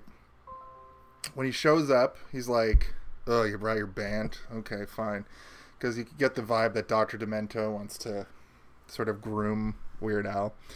Um, during this sequence, we they get there. We see Devo, which is great. Uh, we see somebody playing Elton John. We see somebody playing Pee Wee Herman. Pee Wee Herman's played by Lonely Jorma. Island- By Jorma. Jorma from. Yeah. yeah. Tiny Tim. Do you know who Tiny Tim is without looking? No, I couldn't figure out who. I, I don't even know who that is. Uh, celebrity wise. Tiny Tim played the ukulele in the '80s and played like tip uh, tiptoeing through the posies or whatever. He just has like a really weird singing voice. Yeah, he has a really high pitched singing voice. He's he's part of a. They a used his genre of- music in SpongeBob a lot. Yeah, Nice. he's part of a genre of music called fringe, and there's a lot of fringe artists. I, I would say Weird Al's fringe, but I think he has too much pop notoriety. But there are a lot of fringe artists, uh, like Wesley Willis is an example of a fringe artist who like got a monicum of fame. Um, th- he's played by Demetri Martin. Ooh. Demetri Martin is a c- comedian from the mid 2000s. If you don't know who he is, uh, then we get Alice- Oh, yes, I do. Yeah, he draws yeah, yeah, the pictures. Yeah, he drew the pictures and played guitar. He's got the almost like a huge Justin nose, giant, huge nose. We don't need to go there. Why not? It's giant. Um, then we get Gallagher talking to Alice Cooper. Gallagher played by Paul F. Tompkins. That guy's Uh, hilarious. Alice Cooper played by Akiva from Akiva, yeah. yeah. Um, so Salvador Dali's talking to um, Conan O'Brien, who's Conan? who- fuck, I- I Andy couldn't- Warhol. Andy Warhol. Conan O'Brien is Andy Warhol. He his joke is fine. He says uh, he'll he'll he'll have his 15 minutes. I don't know Yeah. if I think it was more funny that he was just being a weirdo. Yeah, the it was like he was filming walking with a around, tiny like filming camera. everything with his weird sunglasses. They're too small. um, but Sa- who was Salvador Dali? Because Emo I, I Phillips. couldn't that figure was Emo one. Phillips, right? Okay. we just cool. watched him in the other movie last week. Yeah, but this, the movies are 30 years apart. You didn't recognize his weird way of speaking. but he had like an accent on. and That's my bad. I should have should have recognized. The next big cameo we get is moments later when Oh, Wolfman fave. Jack shows up, Jack Black, and he basically Wolfman Jack. he basically challenges Weird Al to write a parody. If you're so good, Al, write a parody right now, buddy. Um, and the challenge is to come up with a new parody of Another One Bites the Dust, and that's when John Deacon shows up and he's like, "Why don't? Well, yeah, why don't you? Uh, why don't you do it?" And in this moment, when they do a wide shot of the audience, Kaylin, are you strangling someone off camera? What are you doing? No, I'm trying to do the fart sounds. Oh, it looks like you're trying to murder somebody right next to your phone. I get one. Shut up. No, inappropriate. If were, were the fart sounds not coming up? Can you hear that? I got one.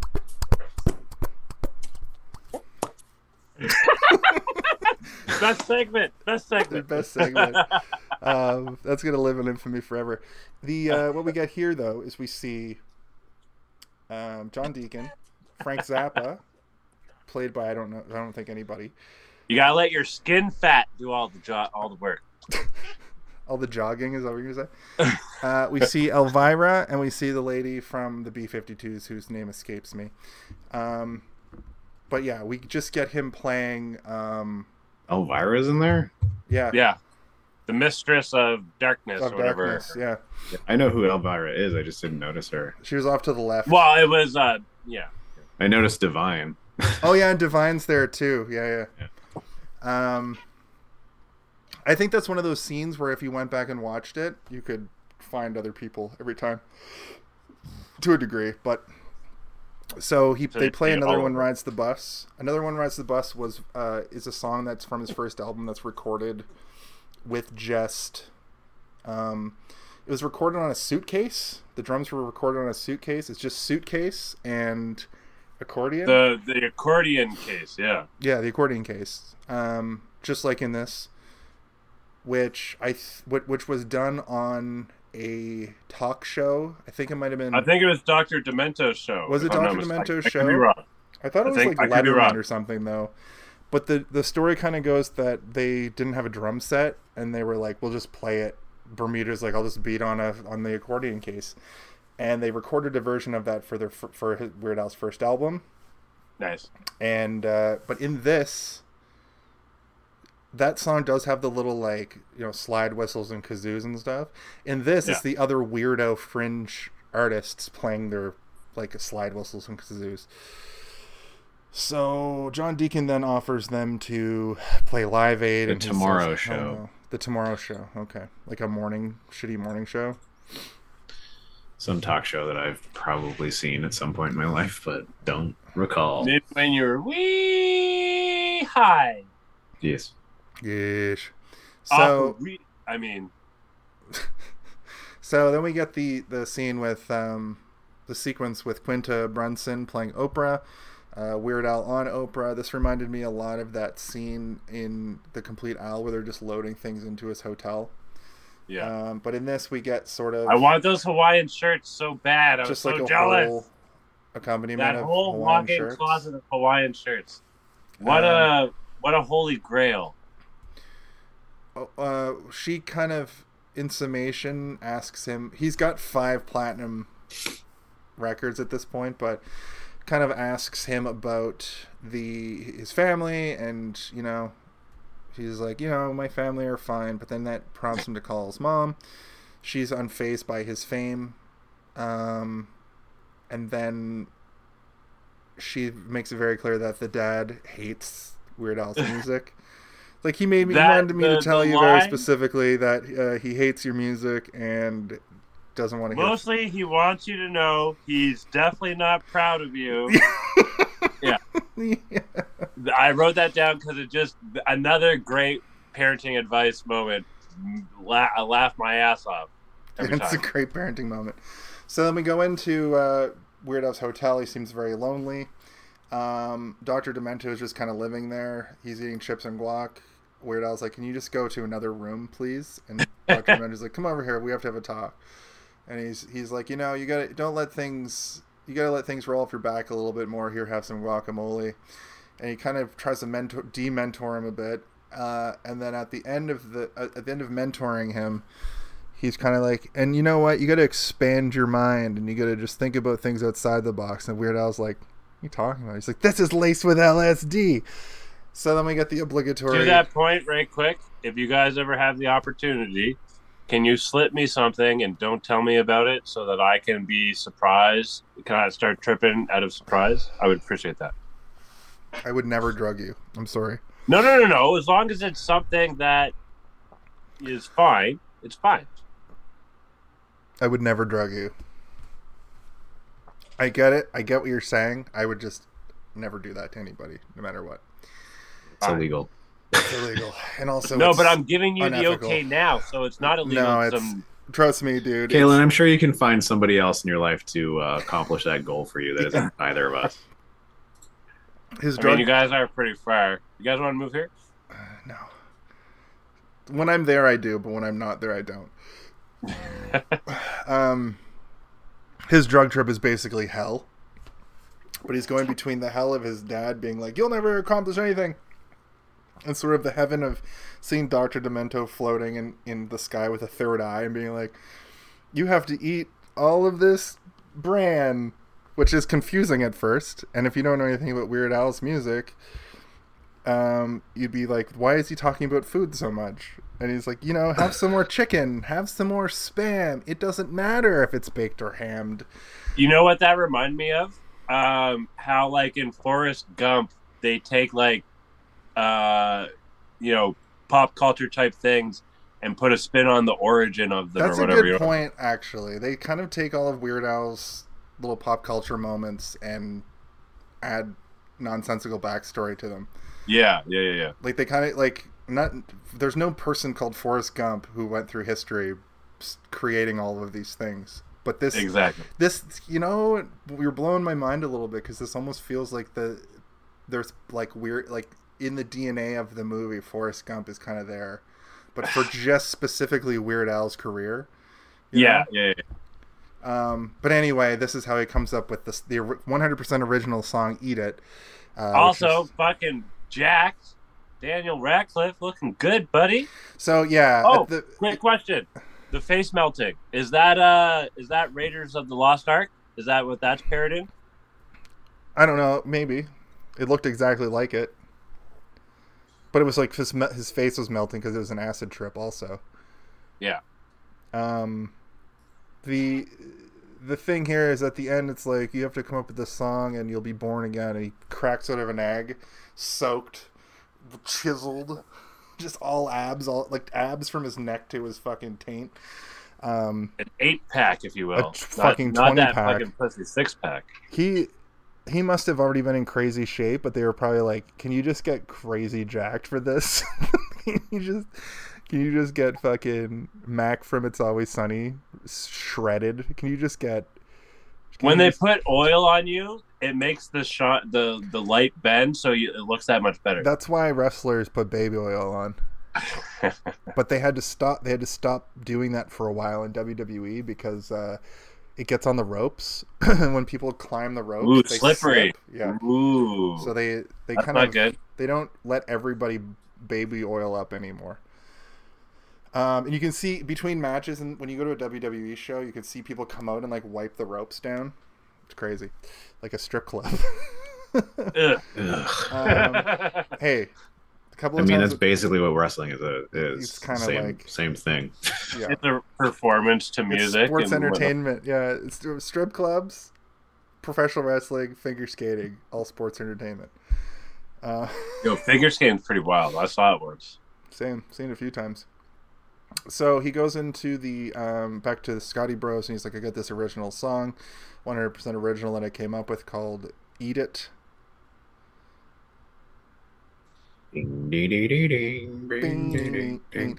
And that's the thing about that song. After I watched this movie today, I was walking around the house going,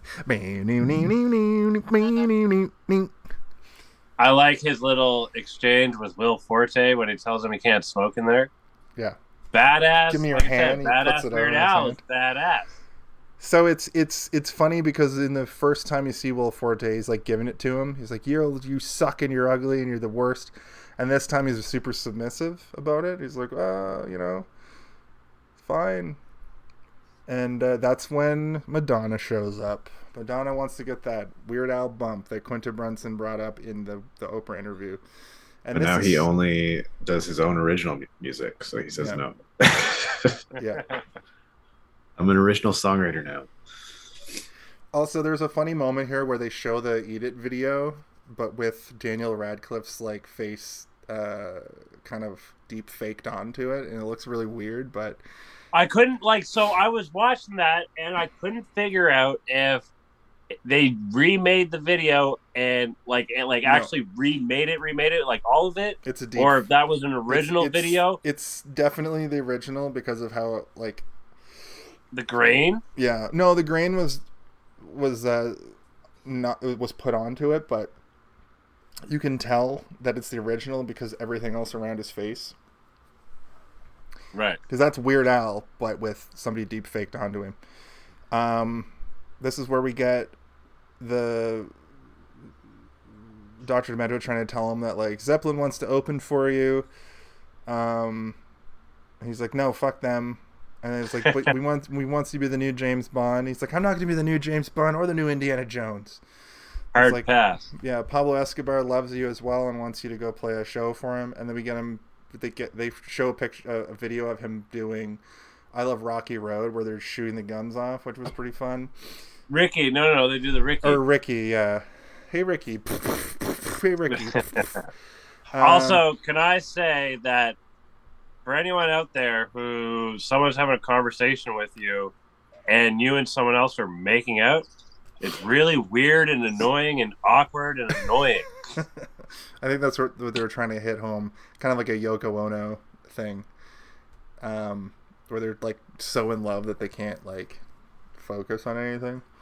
So then we find out that this, oh yeah, so they're at dinner. They get a call from Weird Al gets a call from Scotti Bro saying, you know, I don't want to alarm you, but this uh, I'm an up and coming star, Michael Jackson, who in this I assuming this movie took place in 1984 was like the already like the biggest star, just the kid version. Um, he's got or the teen, like the Justin Bieber version um, of Michael Jackson, where he has this song. It's a parody of your song called "Beat It," and Weird Al's like, "What the about eggs. what is it about? Uh, Eggs? It's like, no, it's about be- uh, beating people up or not getting into a fight. I don't know. Which I thought was funny. That was hilarious. That part made me laugh. It's like, uh, I, don't really know. It's like about fighting or not or fighting. not fighting, not getting into a fight. And then Weird Al says, what kind of sick freak would write a song that already exists with different lyrics?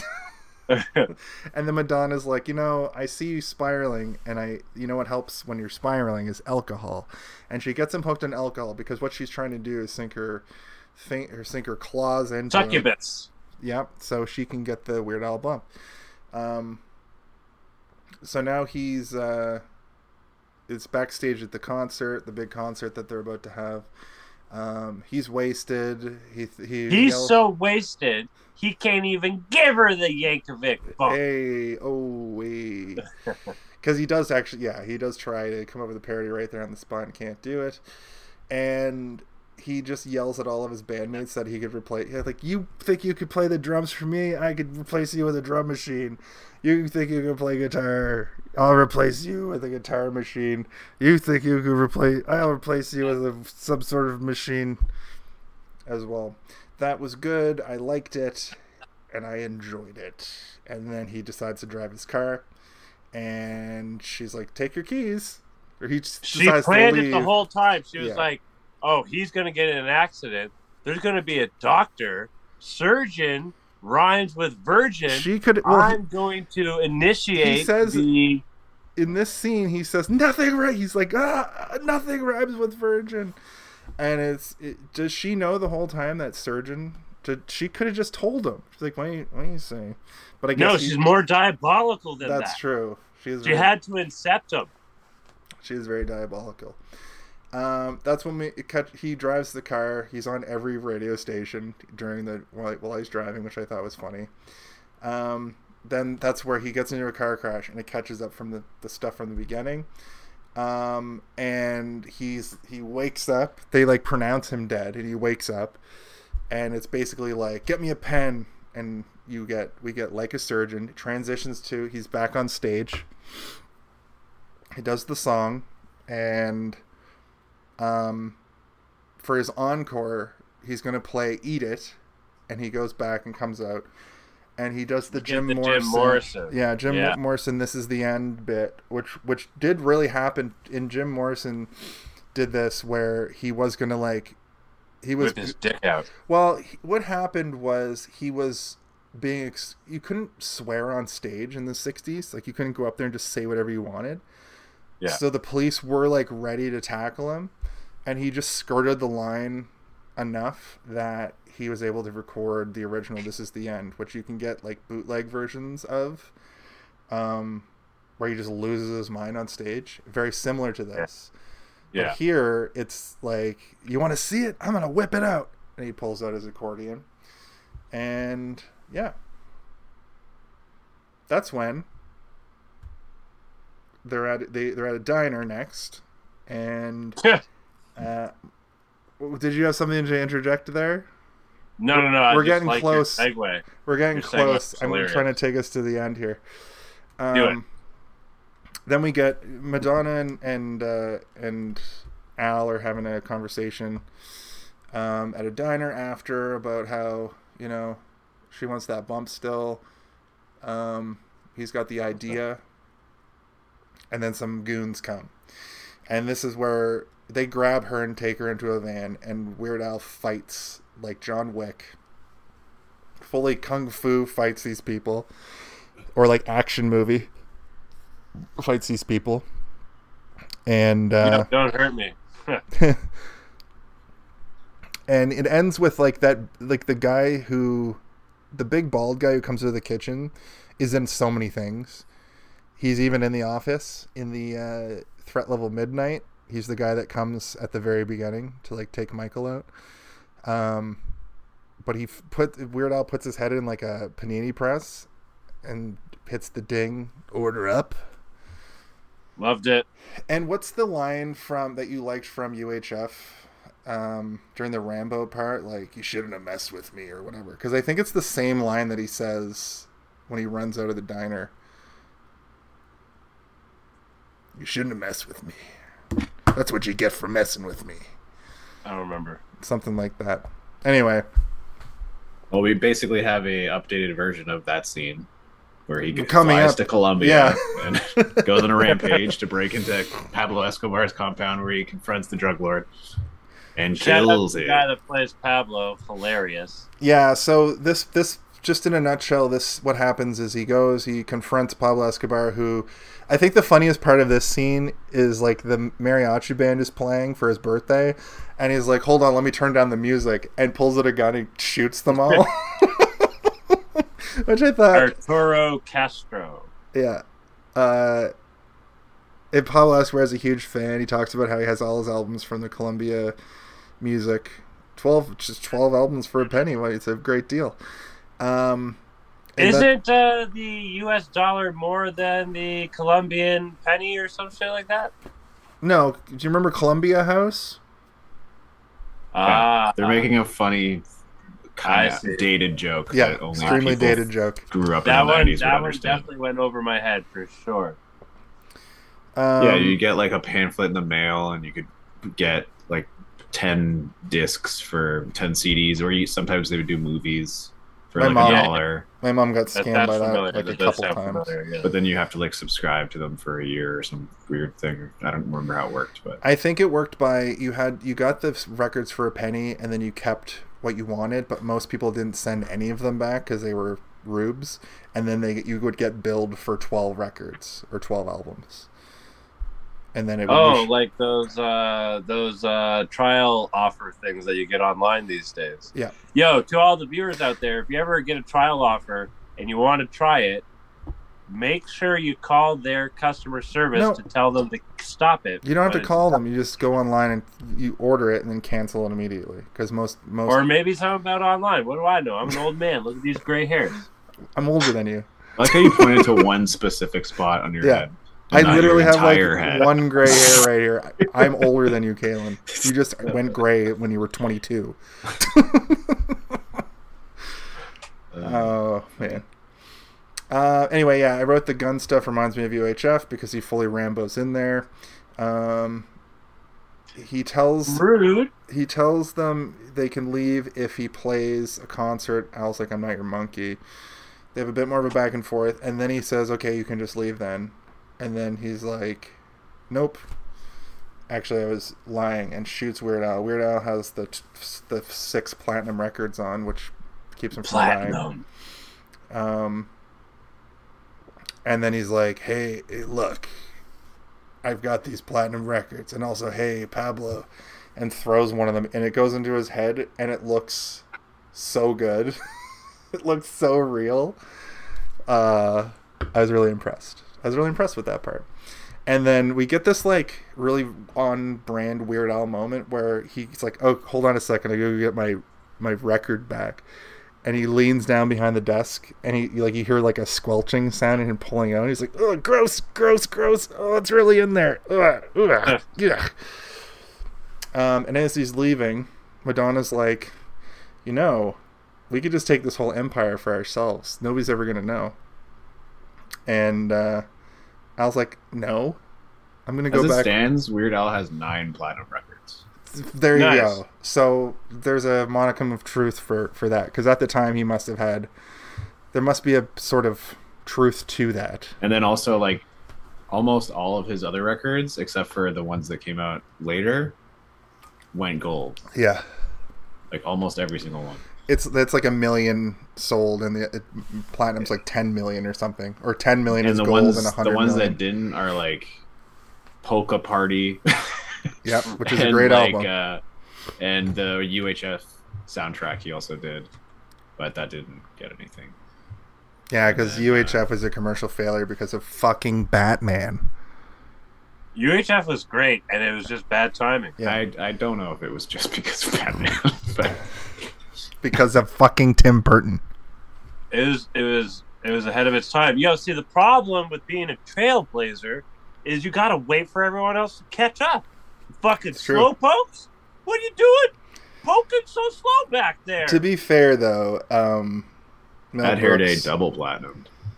Yeah, see, that's what I'm, I think he peaked at Bad Hair Day, and that's why they So did Appaloosa actually, or Alapalooza. sorry. Alapalooza. Well, yeah, that was a huge album for him too. I remember that being like me being eh, like anticipating his album coming out era. Yeah. Um. So he goes. He go. So he like leaves the jungle, and he, he's like, "I know what I had to do." also, Madonna's a terrible shot.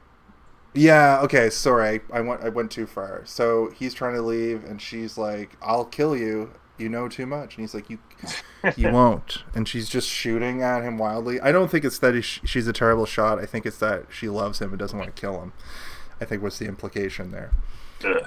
But uh, he, as he's leaving, the voiceover is like, "I had seen so many things. I'd been in, introduced to the Illuminati. I, w- I knew the secrets about the moon landing and JFK and the truth about JFK, but I knew there was one thing I had to do." And he goes to the factory, and we get the funny scene where the guy's like, "What you do here is you just turn this to the left, and then when it goes green, you pull the lever, and then when it goes red, you turn the lever up, and you turn the thing the other way." He's like, "What?" So he does it once, and then he presses a button, and then a guy gets pulled slowly into like a grinder or something, which is so fucking good. So I do funny. like that we from the beginning we don't know what he makes at the factory, and he's like, "You'll find out when you work there." He finally works there, and he's like, "What do we make here?" And, And the the, guy's guy like- laughs his ass off. Yeah, your dad said you were Dad funny. said you were a funny one. Yeah. So the dad comes in and we get the like the heart to heart moment where he's like, you know, I didn't I didn't tell you about this. Well, he's like, you know what? I'm proud of you. I'm wearing a Hawaiian shirt now. Then they're at the dinner table and he gives him he tells him this long story about how he followed his whole career and he loved him.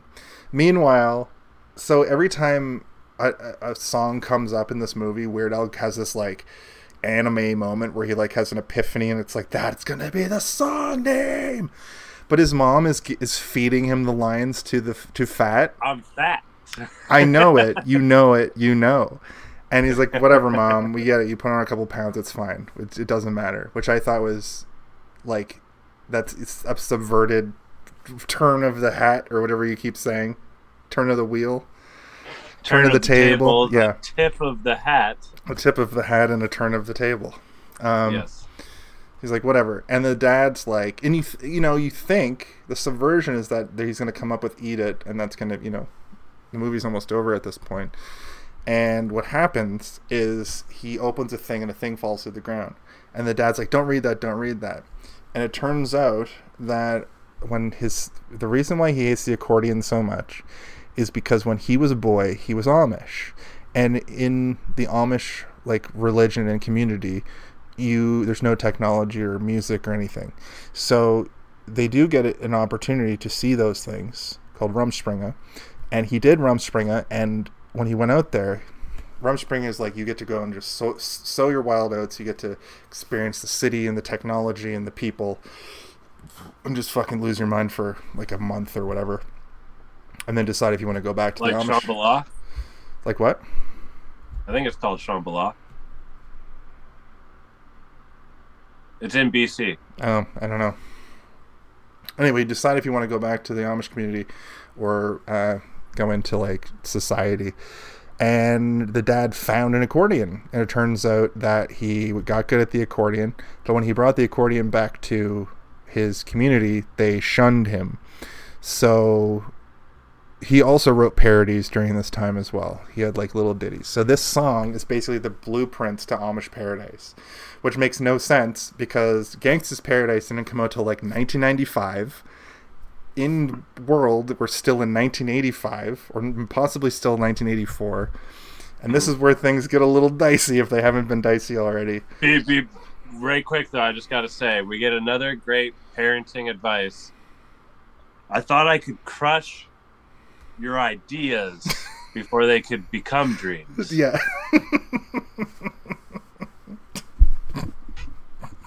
I like that you. I like that you kept track of like the dad being horrible because that's really fucking good. I, that one was a good one. That one was yeah, was good one. Um. Yeah. So basically, we just get a like a flash sideways to him performing Amish Paradise uh, somehow in the '80s. Um, we we get a shot of a guy lo- who looks like Coolio, like mad in the audience, and um, yeah, he performs at the Grammys, and then when they're he he wins the Grammy for best record, and then um, he gets assassinated by a, one of Madonna's cronies. She's like, you know, and that's how Weird Al died in 1985. He died at the Grammys in 1985, and uh, rest in Or peace, what? Weird Al. Or did he? Because we get a, like a, a, MCU style like post credits, like right before the credits actually start. Remind where- me of like uh, Friday the Thirteenth or something, or Yeah, where he's not dead.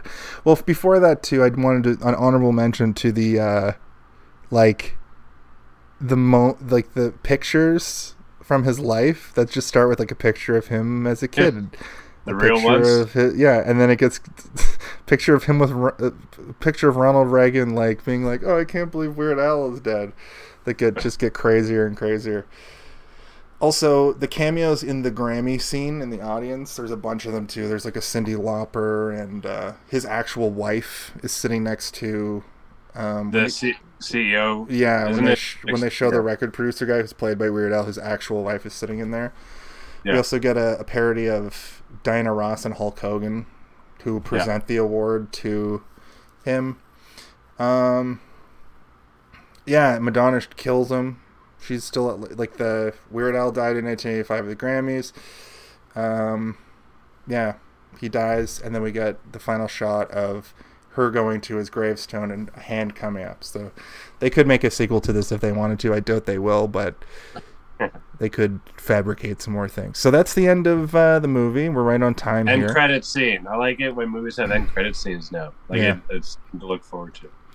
the end credits were like worth watching too because the song at the end is good.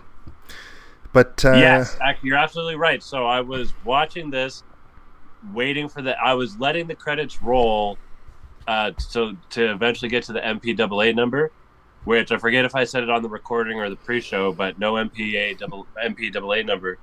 But I was I was I was letting it roll, waiting for it, and I normally like with any other movie, it's just some whatever song.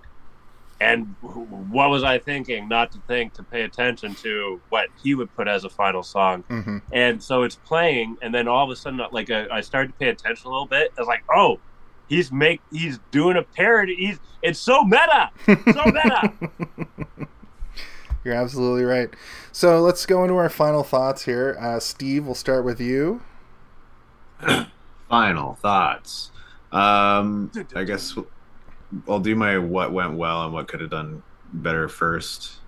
Uh, I think that in terms of a fun narrative and a uh, you know an aping on a biopic because biopics I always think are really up their own butt a lot of the Yeah. time, and I don't really like them. So I, I I completely enjoyed the idea of them being like, let's just roast all of these types of movies.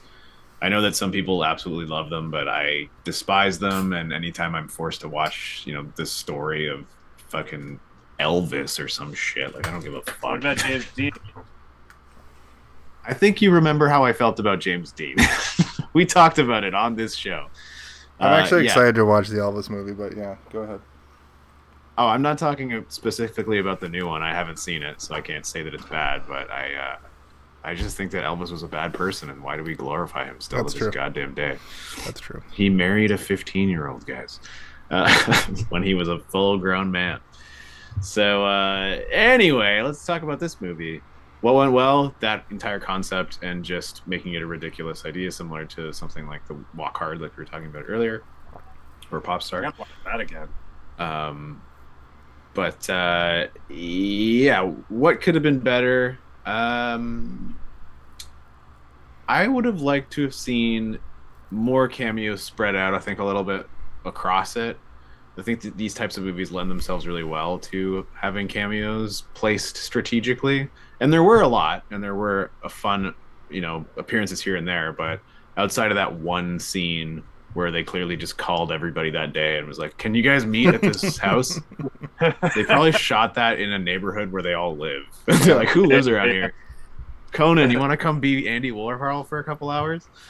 Um, so yeah, it would have been nice nice to see a little bit more of that here and there. But again, they did an, admirable admirable job of doing that either way.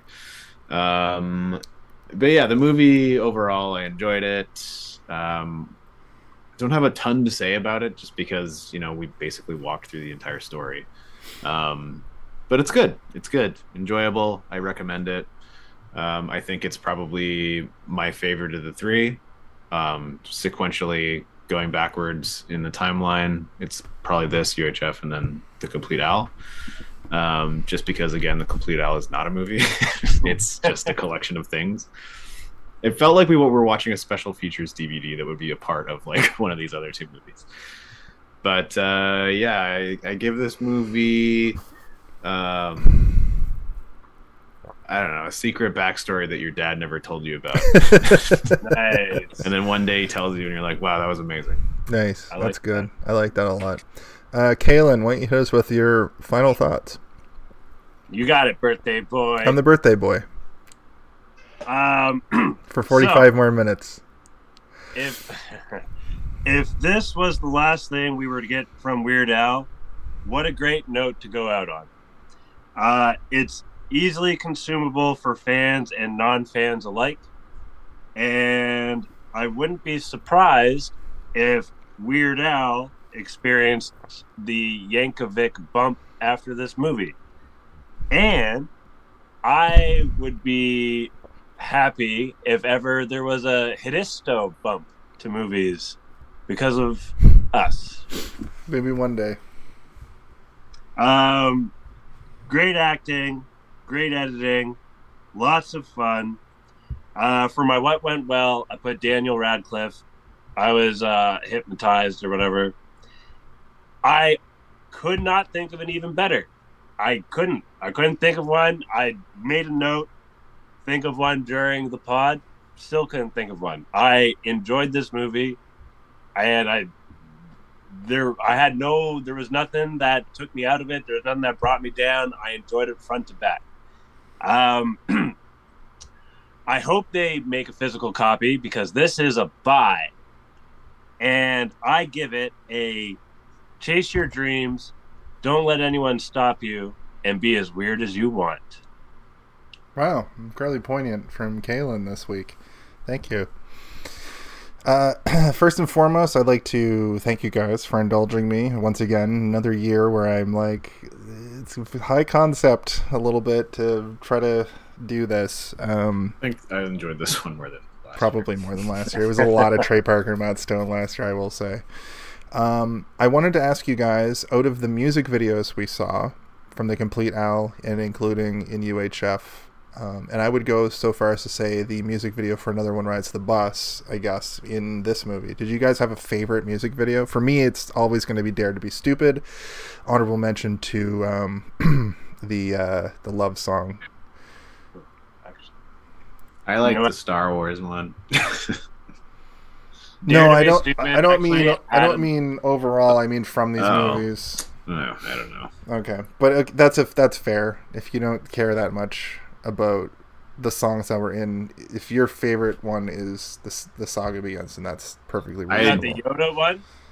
I No. so I've told you guys before that I don't really like music videos, and Weird Al doesn't really do anything in his music videos that are different than other music videos that Right. exist in his era. He's he's aping on them and making fun of them, and I think that it's funny that he does all the things that I don't like about music videos in order to like basically make a commentary on like, isn't this dumb? and I'm like, yeah, that is dumb. Um, so I don't really have a favorite one, but I do, you know, I like I like fat as well when he gets really fat.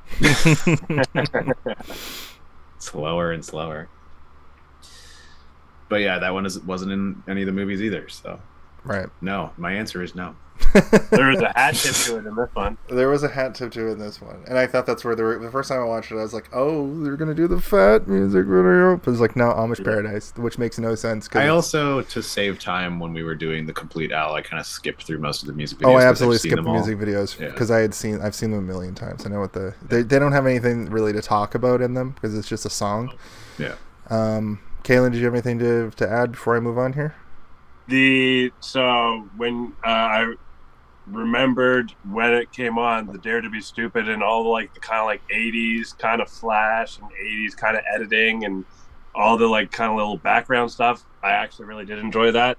The other the other video, what was the one that was uh, a spoof on Dire Straits, um, Money that's for Nothing? that's uh yeah that's um Beverly Hills. Uh, Beverly Hills fam Beverly Hill Billies, Beverly Hill. I think I like that one from UHF. from what yeah. like from watching like watching them. Yeah. And I kind of realized that like if you like all the whole movie UHF is just a music video, an extended Yeah. music video. Yep. with interludes. yeah, just a one giant interlude for that music video. Um, all right, well, my final thoughts. I didn't write anything down because I just wanted to talk about um, how I love Weird Al, which I did a lot. I think I covered everything I wanted to cover, even just talking about these movies. Um, this movie is very special to me because when I saw the original trailer, I was like, they'll never, they'll never make that.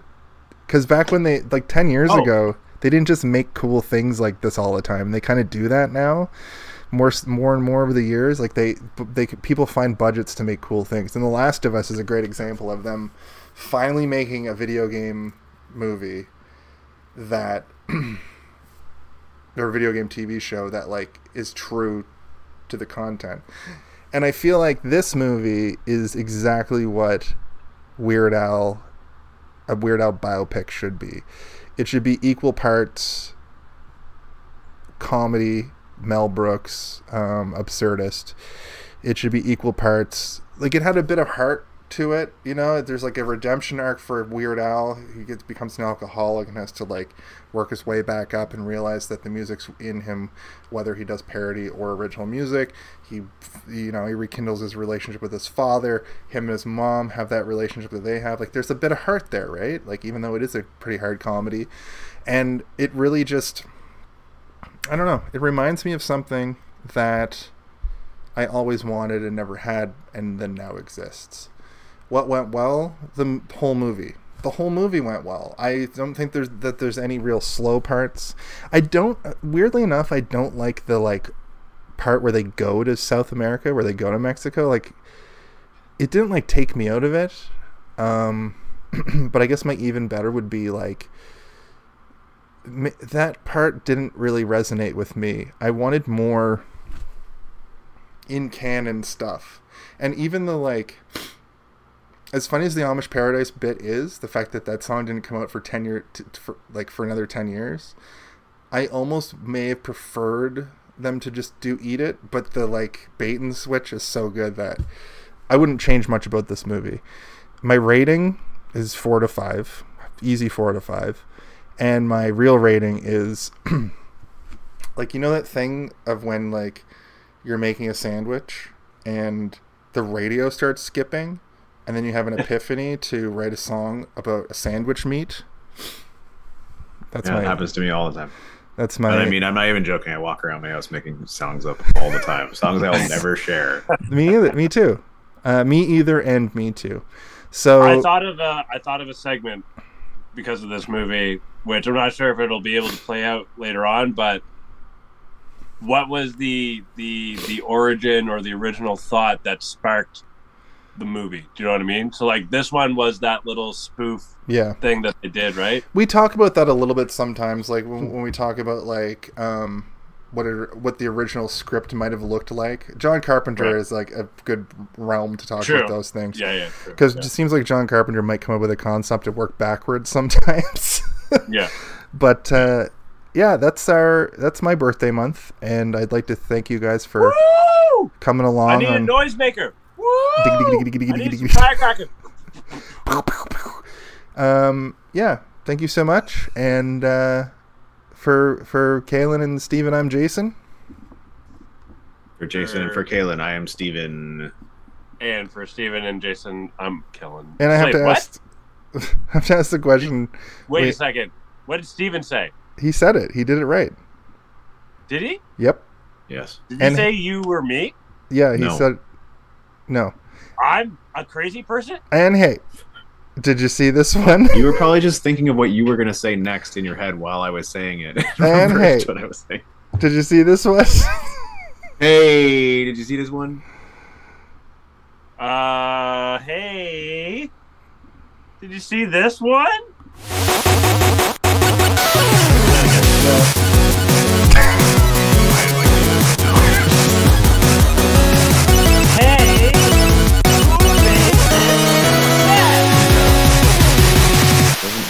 This is meant to mean. Hey, who did see this one? No. Take three. Take it again, Uh, boy. And he tipped his hat like so.